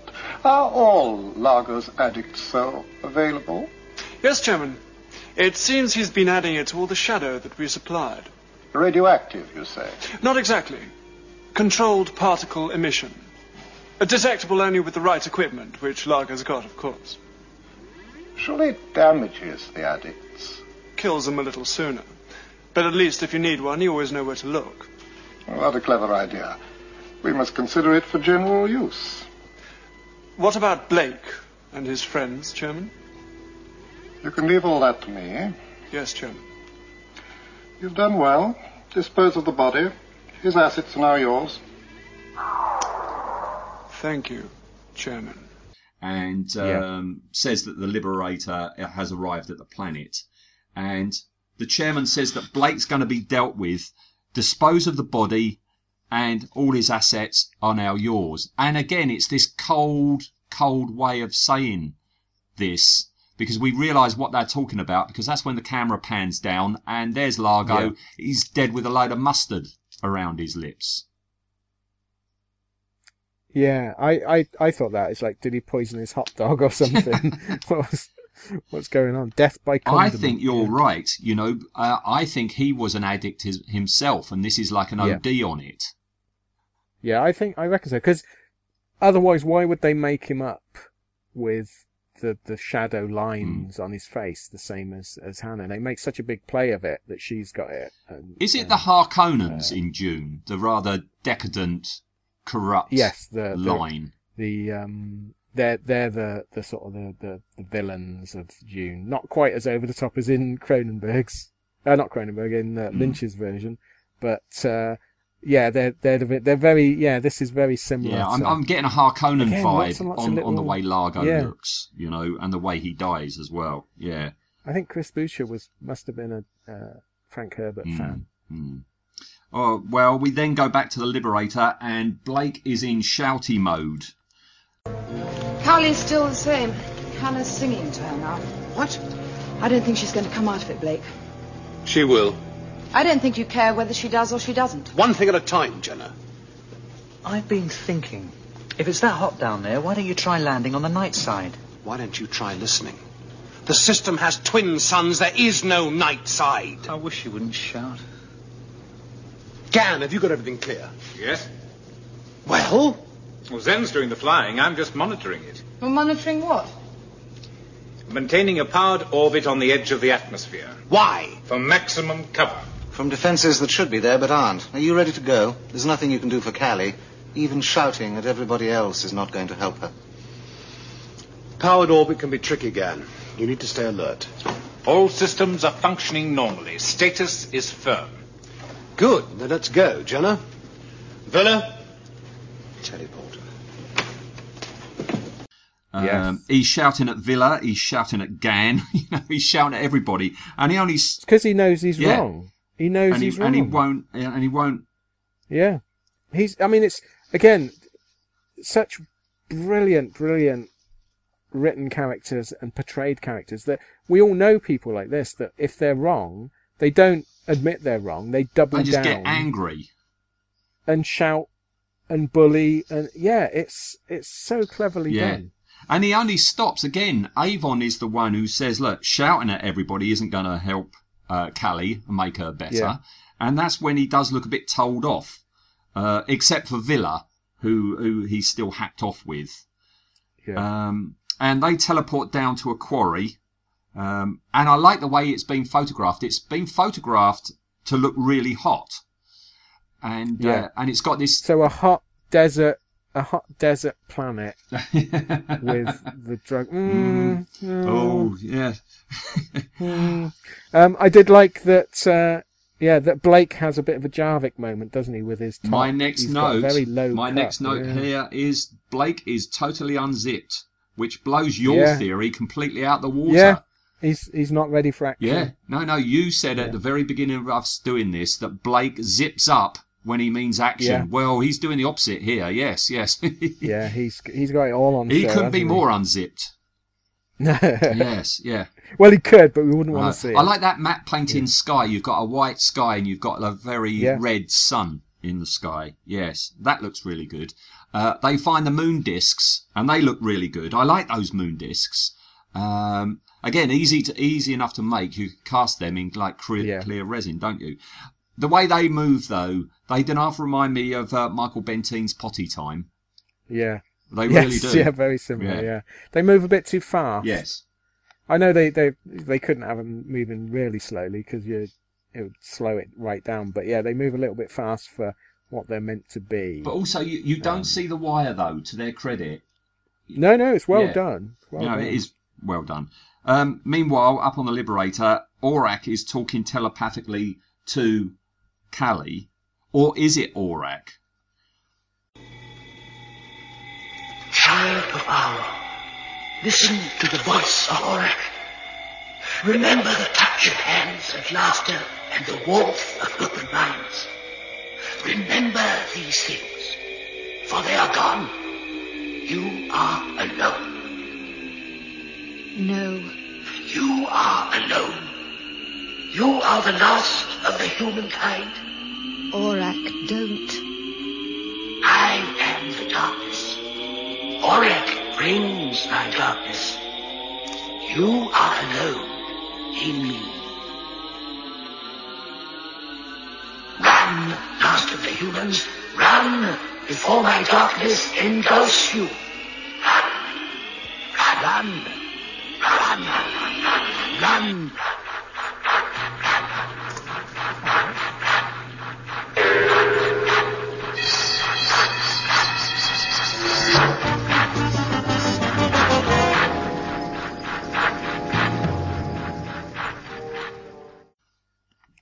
Yeah, and we get a lovely, unusual downward shot of Orac, don't we? So if anyone wants to make an Orac, Well- that's, I think that's the only time we see a down, a, a dead set ninety degree Yeah. downward shot. And. I don't know because I've never looked into making a full size Orac. Um, but his key, which is on the left, the the, the activation key, the the grey EMA dome that's there, is Yeah, that the it's the same, same as as on on the? the it is the bracelet, same yeah. as that's on the bracelet. I was Yeah. looking at that and I was thinking, oh, I wonder if that is the same. Oh, it's the EMA dome. Yeah. Okay. And yeah, I mean, this isn't really Orac talking because he's saying about how she's alone and how he is the darkness. And then he says, Orac brings my darkness, you know? Um, Yeah, it's it's nice. It, it's almost this whole storyline should have had a episode on its own, or it should have been a two part Hmm. or something. Because this is again, this is like hugely interesting, interdimensional aliens, and it's like, for gone. Yeah, yeah. I love the next bit when he says about run.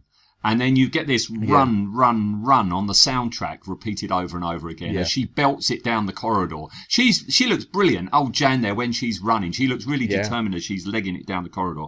And she teleports to Zonda. Although when she arrives, she's got a completely different hairstyle. All her location work, her hair has grown. Or she had a haircut just Yeah. before they did the studio work, but she's got much longer hair and it's much frizzier than it was when it was on the Liberator. I think it's the it's the heat. Is the that what it is? Yeah, makes makes. Oh, they are going authentic, don't aren't they? Yes. Yeah. Uh, she collapses, and a moon disc scuttles along to her. And Yeah. uh, up on the Liberator, Vila tries to turn Orac off, and he gets Yeah. a couple of electric shocks, doesn't he? Yeah, he gets gets one and then tries it Yeah. again, which is pure That is Vila. very Vila. but yes. what an yeah. And uh, yeah, Yeah. Orac says the bridge is almost complete, and you will not disconnect. And um, we go back down onto the planet. The three down there, they have a tussle with the guards, and then and then we go Yeah. back up onto the ship. And Orac says that the bridge is now complete. No, she didn't hit me. She ran straight over me. I was just in the way. I never saw anyone so scared. You couldn't tell why? You couldn't see what was driving her. I don't think I'd want to. You can't share someone's madness. Well, they can on our own. Cally told me her people don't share any experience. Their telepathy means they never have to be alone. Makes them very strong. Well, when they're together, I mean, what happens when one's isolated? I think that's what we're finding out. I'm going back to the teleport. All right, all right, you can go back to sleep. Ah! That key's electrified.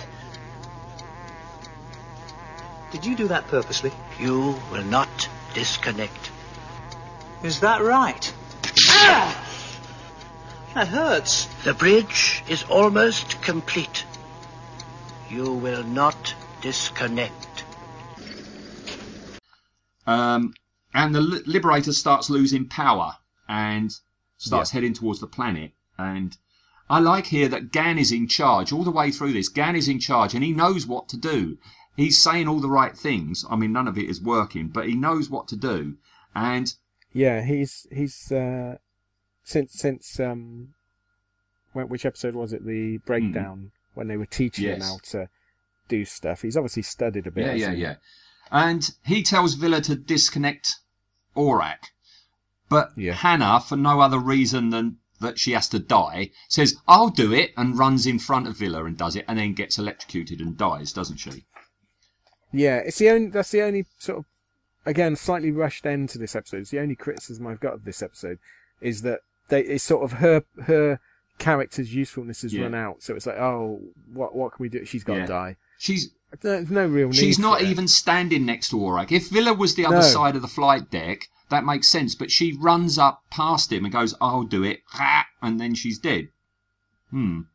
Yeah, it's almost is, is it like why did, they just want a bit of excitement? They could have left her alive. It wouldn't have impacted anything Well, on the well, episode. Bek's got after revenge at the end. I mean, that's how the story ends. But yeah, no, she could have still been alive. Um, Yeah. Yeah, the Liberator, it's going into the atmosphere, but this being the BBC, you know, instead of a model shot of the Liberator going into the atmosphere, we've just got red gel on the lights Yeah. on the flight deck, haven't we? Yeah, can't can't spend too much. Mm. Um, down on the planet. It's only beginning of the Yes. season. Uh, down on the planet, we've got a spectral Cally sits up. She has an out of body experience and says hello to the moon discs. And then challenges the force, whatever this thing is. It's an alien from another dimension using Orac as the bridge. This time, this is the first time I've ever thought about this. This whole idea about there being this entity from another dimension trying to get across. Then half remind me of uh, John Carpenter's Prince of Darkness. Yeah, You know? yeah, same sort of yeah, idea. Yeah, yeah, yeah. Um, but you know, this this alien entity says that you're alone. She says, "No, I'm not alone," and somehow manages to get Orac's key. Yeah, I'm not. I mean, well, we we we get explained why, don't we? Because Blake Blake says it. Well, he can't he can't pronounce telekinesis, can he? He says telekinesis. It's like what? What, what are you on about? But yeah, but it still doesn't. It's like mm, so many, so many. This this is more important. They've just discovered interdimensional Yeah. aliens, and the fact that uh, telekinesis is actual and works. These, surely this is much more important than a petty feud with the Federation. Yes, yeah. But it's like, yeah, get rid, get through that, get that through that quickly. We got to get back to. We've got to get back to the mafia. Yeah. Th- yeah, this is this is major development. I'd have loved to have seen this fleshed out a bit more. Hmm. Who was this interdimensional thing? They could have tied this into the end of Star One as well, and had tied it in with the They could have been Andromedans. or something. This was them trying to. It's yeah, an alternate. It, could be an alternate reality rather than another dimension. There's a bit of fan fiction, Yeah. you know. Just where did that come? It could have been the Star Trek universe or something like that. You know, it could be Yeah. anything. Oh, I, can you, I don't want to see. Well, can you imagine a, a mirror universe for Blake Seven? Oh, can you imagine the Mirror Mirror episode of Blake Seven? yeah. Oh dear, they would have all been nice. you wouldn't have liked Avon. Avon would you have won wouldn't a, have liked a yeah, sweet yeah, shot. no, no. And and I, and Vila would be a real hard man criminal, wouldn't he? You know. Yeah, it. Yeah, you couldn't. I'm glad No, they did. no, no, no. I, I'm glad they didn't. All right. Well, the the three teleport followed by Cally, and this is it. This is where I don't like this story. We get the clunkiest exposition from Cally about Yeah. what's been going on. So it was an alien life form that killed her then? Yes. It was trying to use Orac as a bridge to cross from its own universe into ours. That's why it needed so much power. But a quantum jump would need much more energy potential than Liberator could develop. The explosion in the planet's atmosphere would have provided the rest. Yes, I hadn't thought of that. So you see, Bek, this thing tapped into Orac's channels, sucked up all his energy, so that it could come squirting out and swallow us all. The plain man's guide to alien invasions. But where did Cally fit in? Why did it attack you, Cally? I was a threat to it. I knew it was there because of my telepathy. Aurak uses special communication waves which pass into another dimension. And it is the same dimension which allows thought transference. Orac's telepathic? No. Telepathy is conscious. Orac has no consciousness in that dimension. He merely drives a beam through it, which is why he could be controlled by this force. And why you couldn't? You fought it telepathically. Yes. Once the moon discs had broken through my isolation, as soon as I was no longer all alone, I could fight it. But what about the key? How did you get Orac's key while he was up here and you were down there? Long arms? Telekinesis. Who? The power to move objects by thought alone. That seems unlikely. Yes, it does. Even among my people, such power is rare. Maybe the moon discs. Their telepathy gave me courage. Perhaps it gave me strength too. So, either we all become telepathic, or we dump Orac. Destroy rather than dump, surely. I'll do it. It isn't necessary. Will it work? Of course it will work. I have set a small disruption bomb to precise limits within Orac's energy range. Any variation above or below, and there will be a rather satisfying little explosion. The slightest attempt to tamper with the communication channels will reduce Orac to a heap of spare parts. So Hannah died for nothing. Just her. Even that machine survives. I'm sorry, Bek. She was dying anyway. Oh, I know, yes. Just another dreamhead. But what about the low-life scum that really killed her? What about the Terra Nostra? That is who we are waiting for now. Well, what? Why? We want them to realize that we know who they are. This is the ID of a guard I killed. He was a member of Federation Security, a very special member. He was one of the President's personal security force. The President of the Federation runs the Shadow operation. And since Shadow is the basis of the Terra Nostra, I don't believe it. It's quite logical. To have total control, you must control totally. Both sides of the law. The Terra Nostra, the Federation. Two sides of the same power. You know, she just they ask her questions and she explains it all. I mean, I like Vila's nice layman terms about what's going on about, you know, this thing squishing out and, and taking over and everything. That's neat. But the whole Cally thing, oh no, it, it's oh It's rushed, It- isn't it? it is rushed. They, they've they've amalgamated two episodes together. I Yeah. reckon two stories. Yeah, I mean, yeah, you know, uh, how did you get the key? Long arms, nice line from Vila, but you know, Yeah. for for for Cally to go maybe the moon discs, that that that, that that's Yeah. poor writing. It's just unanswered. How did that key get into her hand? Telekinesis Yeah. is moving an object with your mind. Therefore, she had to make the the key come out of Orac. Fly through the corridors of the Liberator, reach an airlock, open the airlock, put Orac in it, open the outer airlock, then the key fly down through the atmosphere into her hand. Yeah, Hmm. it's a bit it's a bit uh, far fetched. I I do get the feeling that these are two separate episode uh, sort of you know storylines that perhaps were suggested for episodes, and they went, well, it's not really strong enough. Hmm. Let's let's mash them together. And for most of it, it works. It's just that it is a little bit rushed at the end. I, I think you're right. I mean, the whole alien dimension, an alien from another dimension, is, is a fascinating idea. It was never covered again, and presumably it never tried to do it again because Avon's put a bomb into Orac. So if, if it tries doing it again, Orac will just blow up. And Orac never did blow up, so I guess the alien learned Yeah. its lesson and never tried again. which is a bit strange. And also the fact that we, if if Cally, in conjunction with some moon discs, can from an from orbit use telekinesis to do stuff, they- they've just developed a brilliant weapon, haven't they? Just go into orbit of Earth and have her stop Servalan's heart, Yeah. or yeah, it's like oh well, yeah, we better not mention Because you can again. do it because she's got a moon disc in that cat litter tray, hasn't she? Yeah, in a, yeah, in a cat. We never show. see that I- I love. No, Avon. I love Avon's. And Whose is whose this? is this? Yeah, he's almost Sheldon from Big Yeah, Brother there, so the way good. he's like, and whose is this? Yes, yes. Blake knows that the president of the Federation runs the Terra Nostra because Avon got like an ID card off of one of the guards.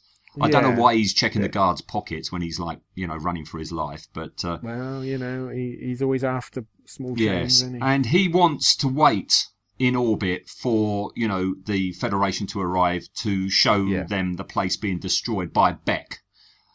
Bek is shown this little button in amongst all the buttons. Press that, and and that Yeah. will destroy it. So that's your neutron blaster button. Yeah, just lost, lost, in, a, sea of buttons. You should have a whacking it? great big red button for that, Yeah. or a lever that you pull Yeah. down, or something. Not not just one in a line of buttons, Yeah. but. mm.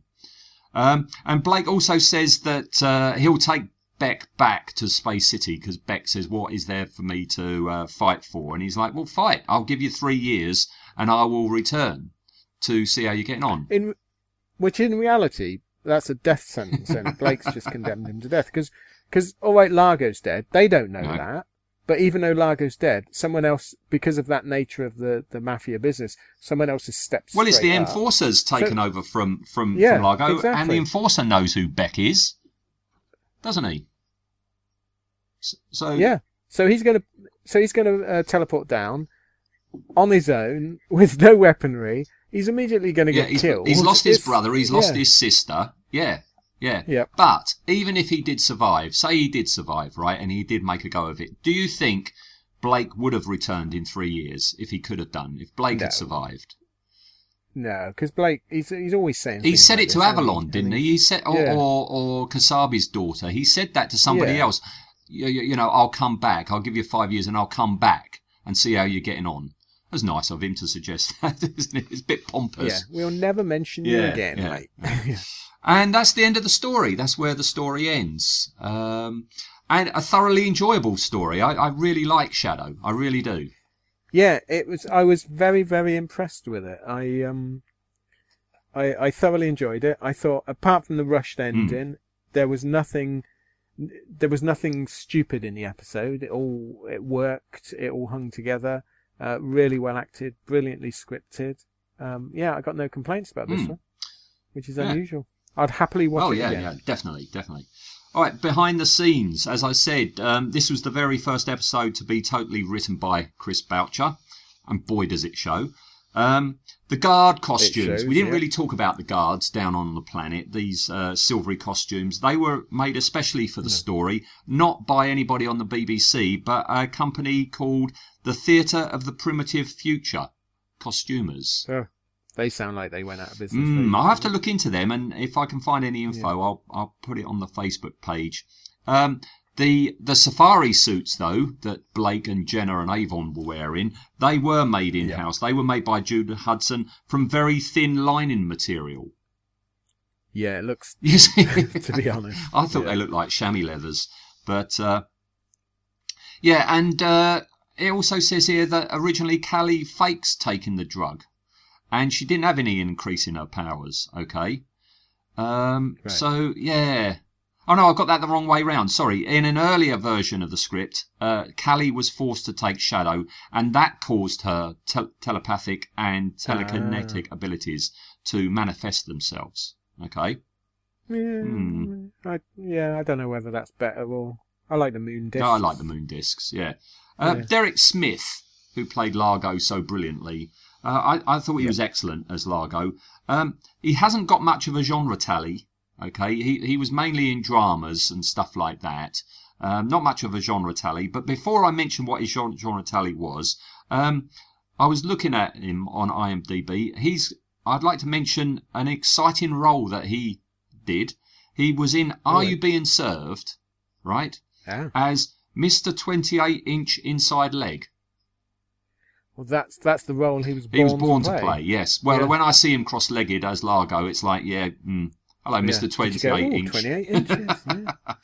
Do you know what though? I you can sort of you can fill in what the jokes would have been and why he was that character, can't you? On Are You Being Served? Mr. Humphries would have gone to measure him and got excited. Yes. and, yeah, it, it would have been the same old jokes they trot trot out. That's are you every being served in year after year. Yeah. Yeah, Yeah, yeah. his genre tally, very small, only five. He's almost at mutoid See, level. he's so familiar, but I don't know whether he's familiar from this. It's It another is one, one of, of those, those Do I know him because he's because he's so good in this, and I've just now associated him with so. Largo? I think so. As I say, he's been in lots of Crown Court and things like that. Yeah. But genre tally wise, only five. Okay. Uh, the first was in 1966 in a TV show. It was a supernatural anthology show called Mystery and Imagination, which I've never heard of. Um, No, doesn't ring a uh, next thing, you have to go right the way through to 1978 uh, in Pinocchio, a version of Pinocchio where he played Geppetto. Okay. Then he did Blake Seven. Then he did uh, The Boy Merlin. Okay. And the last thing he was ever in uh, was Doctor Who, but new Doctor Who. I think this is the first Oh. time we've ever had an actor that's been in New Who. We've had a crossover. Yeah. Yeah. Uh, he was in the story Human Nature from 2007, which was the one set in 1913 where the doctor has lost his memory. Isn't he a Yeah, teacher became or human, something? yeah. He's lost his memory and he's a teacher and he's married and, and stuff. Uh, like possibly. yeah, yeah. 2007. I have, yeah, I have to admit, um, we don't mention New Who much because, like you say, the actors don't go into it. But I've got, I've got all of New, I've got all of Doctor Who and New Who on DVD and Blu-ray, and I, I think other than about two episodes, I've never gone back and watched any of New Hmm. Who. Which is, yeah, which is weird. I felt compelled to get it because of my horrible completist nature. But I've never, if I want to watch a Doctor Who, I never think, oh, let's go and watch a Tennant or let's go and, I never even consider it. I think that sums it up a lot, doesn't it's it? It's funny you should say that because you know with Who back on the screens, you know um, Sainsbury's have jumped on the bandwagon and they're selling the box sets of, of various seasons, um, you know, very cheaply, you know, nine ninety nine. And I bought a Matt Smith one. Okay, Yeah, um, did you watch it? I'm, I'm, getting through them, um, and number one, I don't remember them at all. Um, That's good. but- Or yeah, bad. All I've got memory wise of, you know, the David Tennants and the Matt Smiths is not liking them. Okay. And watching them again, I'm enjoying them far more. And I think it's because the Peter Capaldi ones was just so poor. These ones look really Yeah. good now. Um, I don't remember them at all, and it's like I'm watching them for the first time, I'm, and I'm actually enjoying them. Although the one I watched this morning, um, The Lodger, the one with that awful Oh, yeah. man Yeah, I like I can't one. stand, that James James Oh, Corden. James I can't Corden. stand him. He irritates me something chronic. I, I really, I No, like him. no, yeah. no. But no, it, it was an enjoyable story. I, I am enjoying them far Yeah. more. Um, I think it's the. I think we mentioned uh, when when we did. I, I I don't know whether we've mentioned it in our conversations or on effectively speaking on this, but I think there's a there's a definite demarcation between not liking current Who, and it ha- it it feels like a big thing that that you don't like it, and then when when that Who that you didn't like is no longer the current Hmm. Who, it's almost like you can view it in different Yes. eyes. And I definitely had that with like Sylvester McCoy and stuff like that, where I remember at the time hating it because it was it was like, what have they done to Doctor Mm. Who? This is this is the current Who. But then when you get you get more Who, and you can go back and look, and go, it's not that Mm. bad. It's not, and it yeah. So I don't know whether. No, I think um, you're exactly right. I mean. I, I, I Yeah. can remember, you know, with the Sylvester McCoys, with New Who, just watching them and just being disappointed and just thinking, oh, this Yeah. isn't this isn't the, the Who that I grew up with. And that's why you and I, we can. If I say to you Terror of the Zygons, you immediately remember the story. You most probably remember Yeah. dialogue from it, and you could watch it tomorrow and you would really, really enjoy it. That's what we grew up with. Yeah. We're adults now. We're grown ups, inverted commas Yeah. and it's not the show that we grew up with. And this is why I, I, I feel if Blake Seven is, God forbid, ever rebooted or remade, it it won't be the show that we've spent forty years thinking about and watching and rewatching No. and and discussing like we are now. You know, uh, maybe ten years afterwards, you would then look back and, and, Yeah. and think better of it. But I I think you're right. Well, I, I used to have a, a uh, I used to be able. Well, I pro- I don't know. I I've never tried it recently, but I probably could if I thought about it. I used to be able to list all of the Doctor Who's, all 26 years, in order, all the story titles. why am I not surprised to hear this? I know, but I couldn't. I couldn't do that at all with New Who. And I've watched New Who, and I like it, I've enjoyed it. I'm I'm loving uh, Jodie Whittaker. I think she really done well on it, and these these are good stories. I'm enjoying them, and I I love Tennant, and I watched Doctor Who, and I enjoyed it. But if you said gave me an episode title, other than a few, I'd go, which one's that? Is that the one where? And you'd have to describe it like that. But you're right, classic Who. Uh, we know, we know everyone is is unique almost. yeah. Whereas New Who blurs into. Is that is that the one where he fought the these ones, or is that the ones where he fought them? And this is why I say Yeah, it's not not distinct. you can't compare, you know, the modern new Star Wars films with the ones that we watched when we were children Yeah. and growing up because you've got all decades worth of watching and rewatching Yep. and, and, and studying and Exactly. that. And, and, and you can't compare to something that's something that was out six months ago. You can't. These people that rate No. all their Star Wars films, you know, in, in order, you can't do that. You, yeah, you it's can't. nonsense. People that go, ah, the, the, the Last Jedi, uh, what utter tosh it knocks around. You have, yeah, you're right. You haven't got that years and years of years of Hmm. rewatching it, reading the stuff, looking at the expanded unit. You haven't got that on it. Uh, yeah, it, you can't do it. It's not age. It's like a wine, isn't it? It's not No, no, aged no, enough. No, you can't. You can't Um, compare. And that's yeah. why, you know, Derek Smith, you know, uh, old Largo in Doctor Who, I tell you, he was in Human Nature. It's a David Tennant one. I vaguely remember him being married and he was a teacher and quite happy being a teacher. But I don't remember spotting Derek Smith in it. And I'm guessing because, I mean, his role in it is Dorman. So I'm guessing he, he, he was an, an extra I don't know. I yeah. I I would have to, I would have to go and re-watch it. Yes. Yeah. Well, you've got it on DVD. I'll have to YouTube it. Yeah, you've I- got it on DVD. You've got Largo sat on your shelf there, not even knowing that Largo is uh, on, Yeah. on your Doctor Who DVD. You should seek it out this evening after tonight's Doctor Who. Yeah, you know what? I probably Oh, won't. okay, But, okay. yeah, But, yeah. Um, no, I, yeah, it is weird. It's um, but yeah, you're right. If they if they remake Blake Seven, it would be it would probably be a really good show. It might be terrible, but it wouldn't be to us. It wouldn't be Blake Seven, and that's not. I don't think that's a, a detriment to Mm. it. It's the fact that we, you know, we've we've loved Blake Seven since we were And the actors as well. And the you actors, yeah, mean, and we've watched them and rewatched every them one of these actors in this Yeah. show, you know, you, you know, Vila is Michael Keating. You know, Michael Keating is Vila. Jacqueline Pearce is Servalan. You know, um, yeah, yeah, Eh, yeah. Okay, all right. Well, It, it, it's yeah. strange. So Jean Retalia five then. Um, I'll, I'll Oh, we still talking about Blake yes, we are. Oh, right, okay. Yeah. You still recording? Oh, yes. Are we just? We're almost at the Yeah. hour and a half. I told you, it is a three course meal episode. This one, I think that's how I'm going to advertise it on Facebook. The, the three course meal episode. Um, yeah, Jean of five gives him a Who tally of one. All right, so that's that. Which is, yeah, that's definite mutoid, lower mutoid Lower mutoid, yes, yeah. All right. That's weird. That I, he's so recognisable to me. Unless he was in something else, but I can't. No, I think it's I from think, this. I think you're right. It's got to be I this. think you're right. yeah. And you can say that about a lot of Blake Seven actors who who, who had guest very roles. You know, um, it's indelible that that they just Yeah, they they've made such an impact. yeah. Yeah, weird. yeah. There, there's a guy we're going to feature in in uh, one of the almost last episodes, which is Stott from Star One, and I might have seen him in other Yeah. things, but if I ever saw him, it's like you're Stott from Star One. Yeah. Yeah. All right. okay. Well, that's it. We're coming rapidly up onto uh, an hour and a half. So uh, I think this is time to end it. I'll just say uh, next time, join us next time, everybody. Um, I think in the next subject we focus on is maybe the most important character we've ever done on uh, Blake Seven in Wow. character, which is Anna Grant. So yes, Well, we've we've uh, yeah.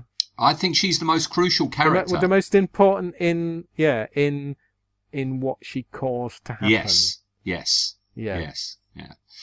So join us next time when we discuss that one. Okay. All right. Thank you, anybody out there. Um, if you made it through thank- this epic of, Yeah. of, of, of a episode, see you next time. Thank you, Ian. No problem. Thanks, Eric. And uh, we'll teleport out of here, shall we?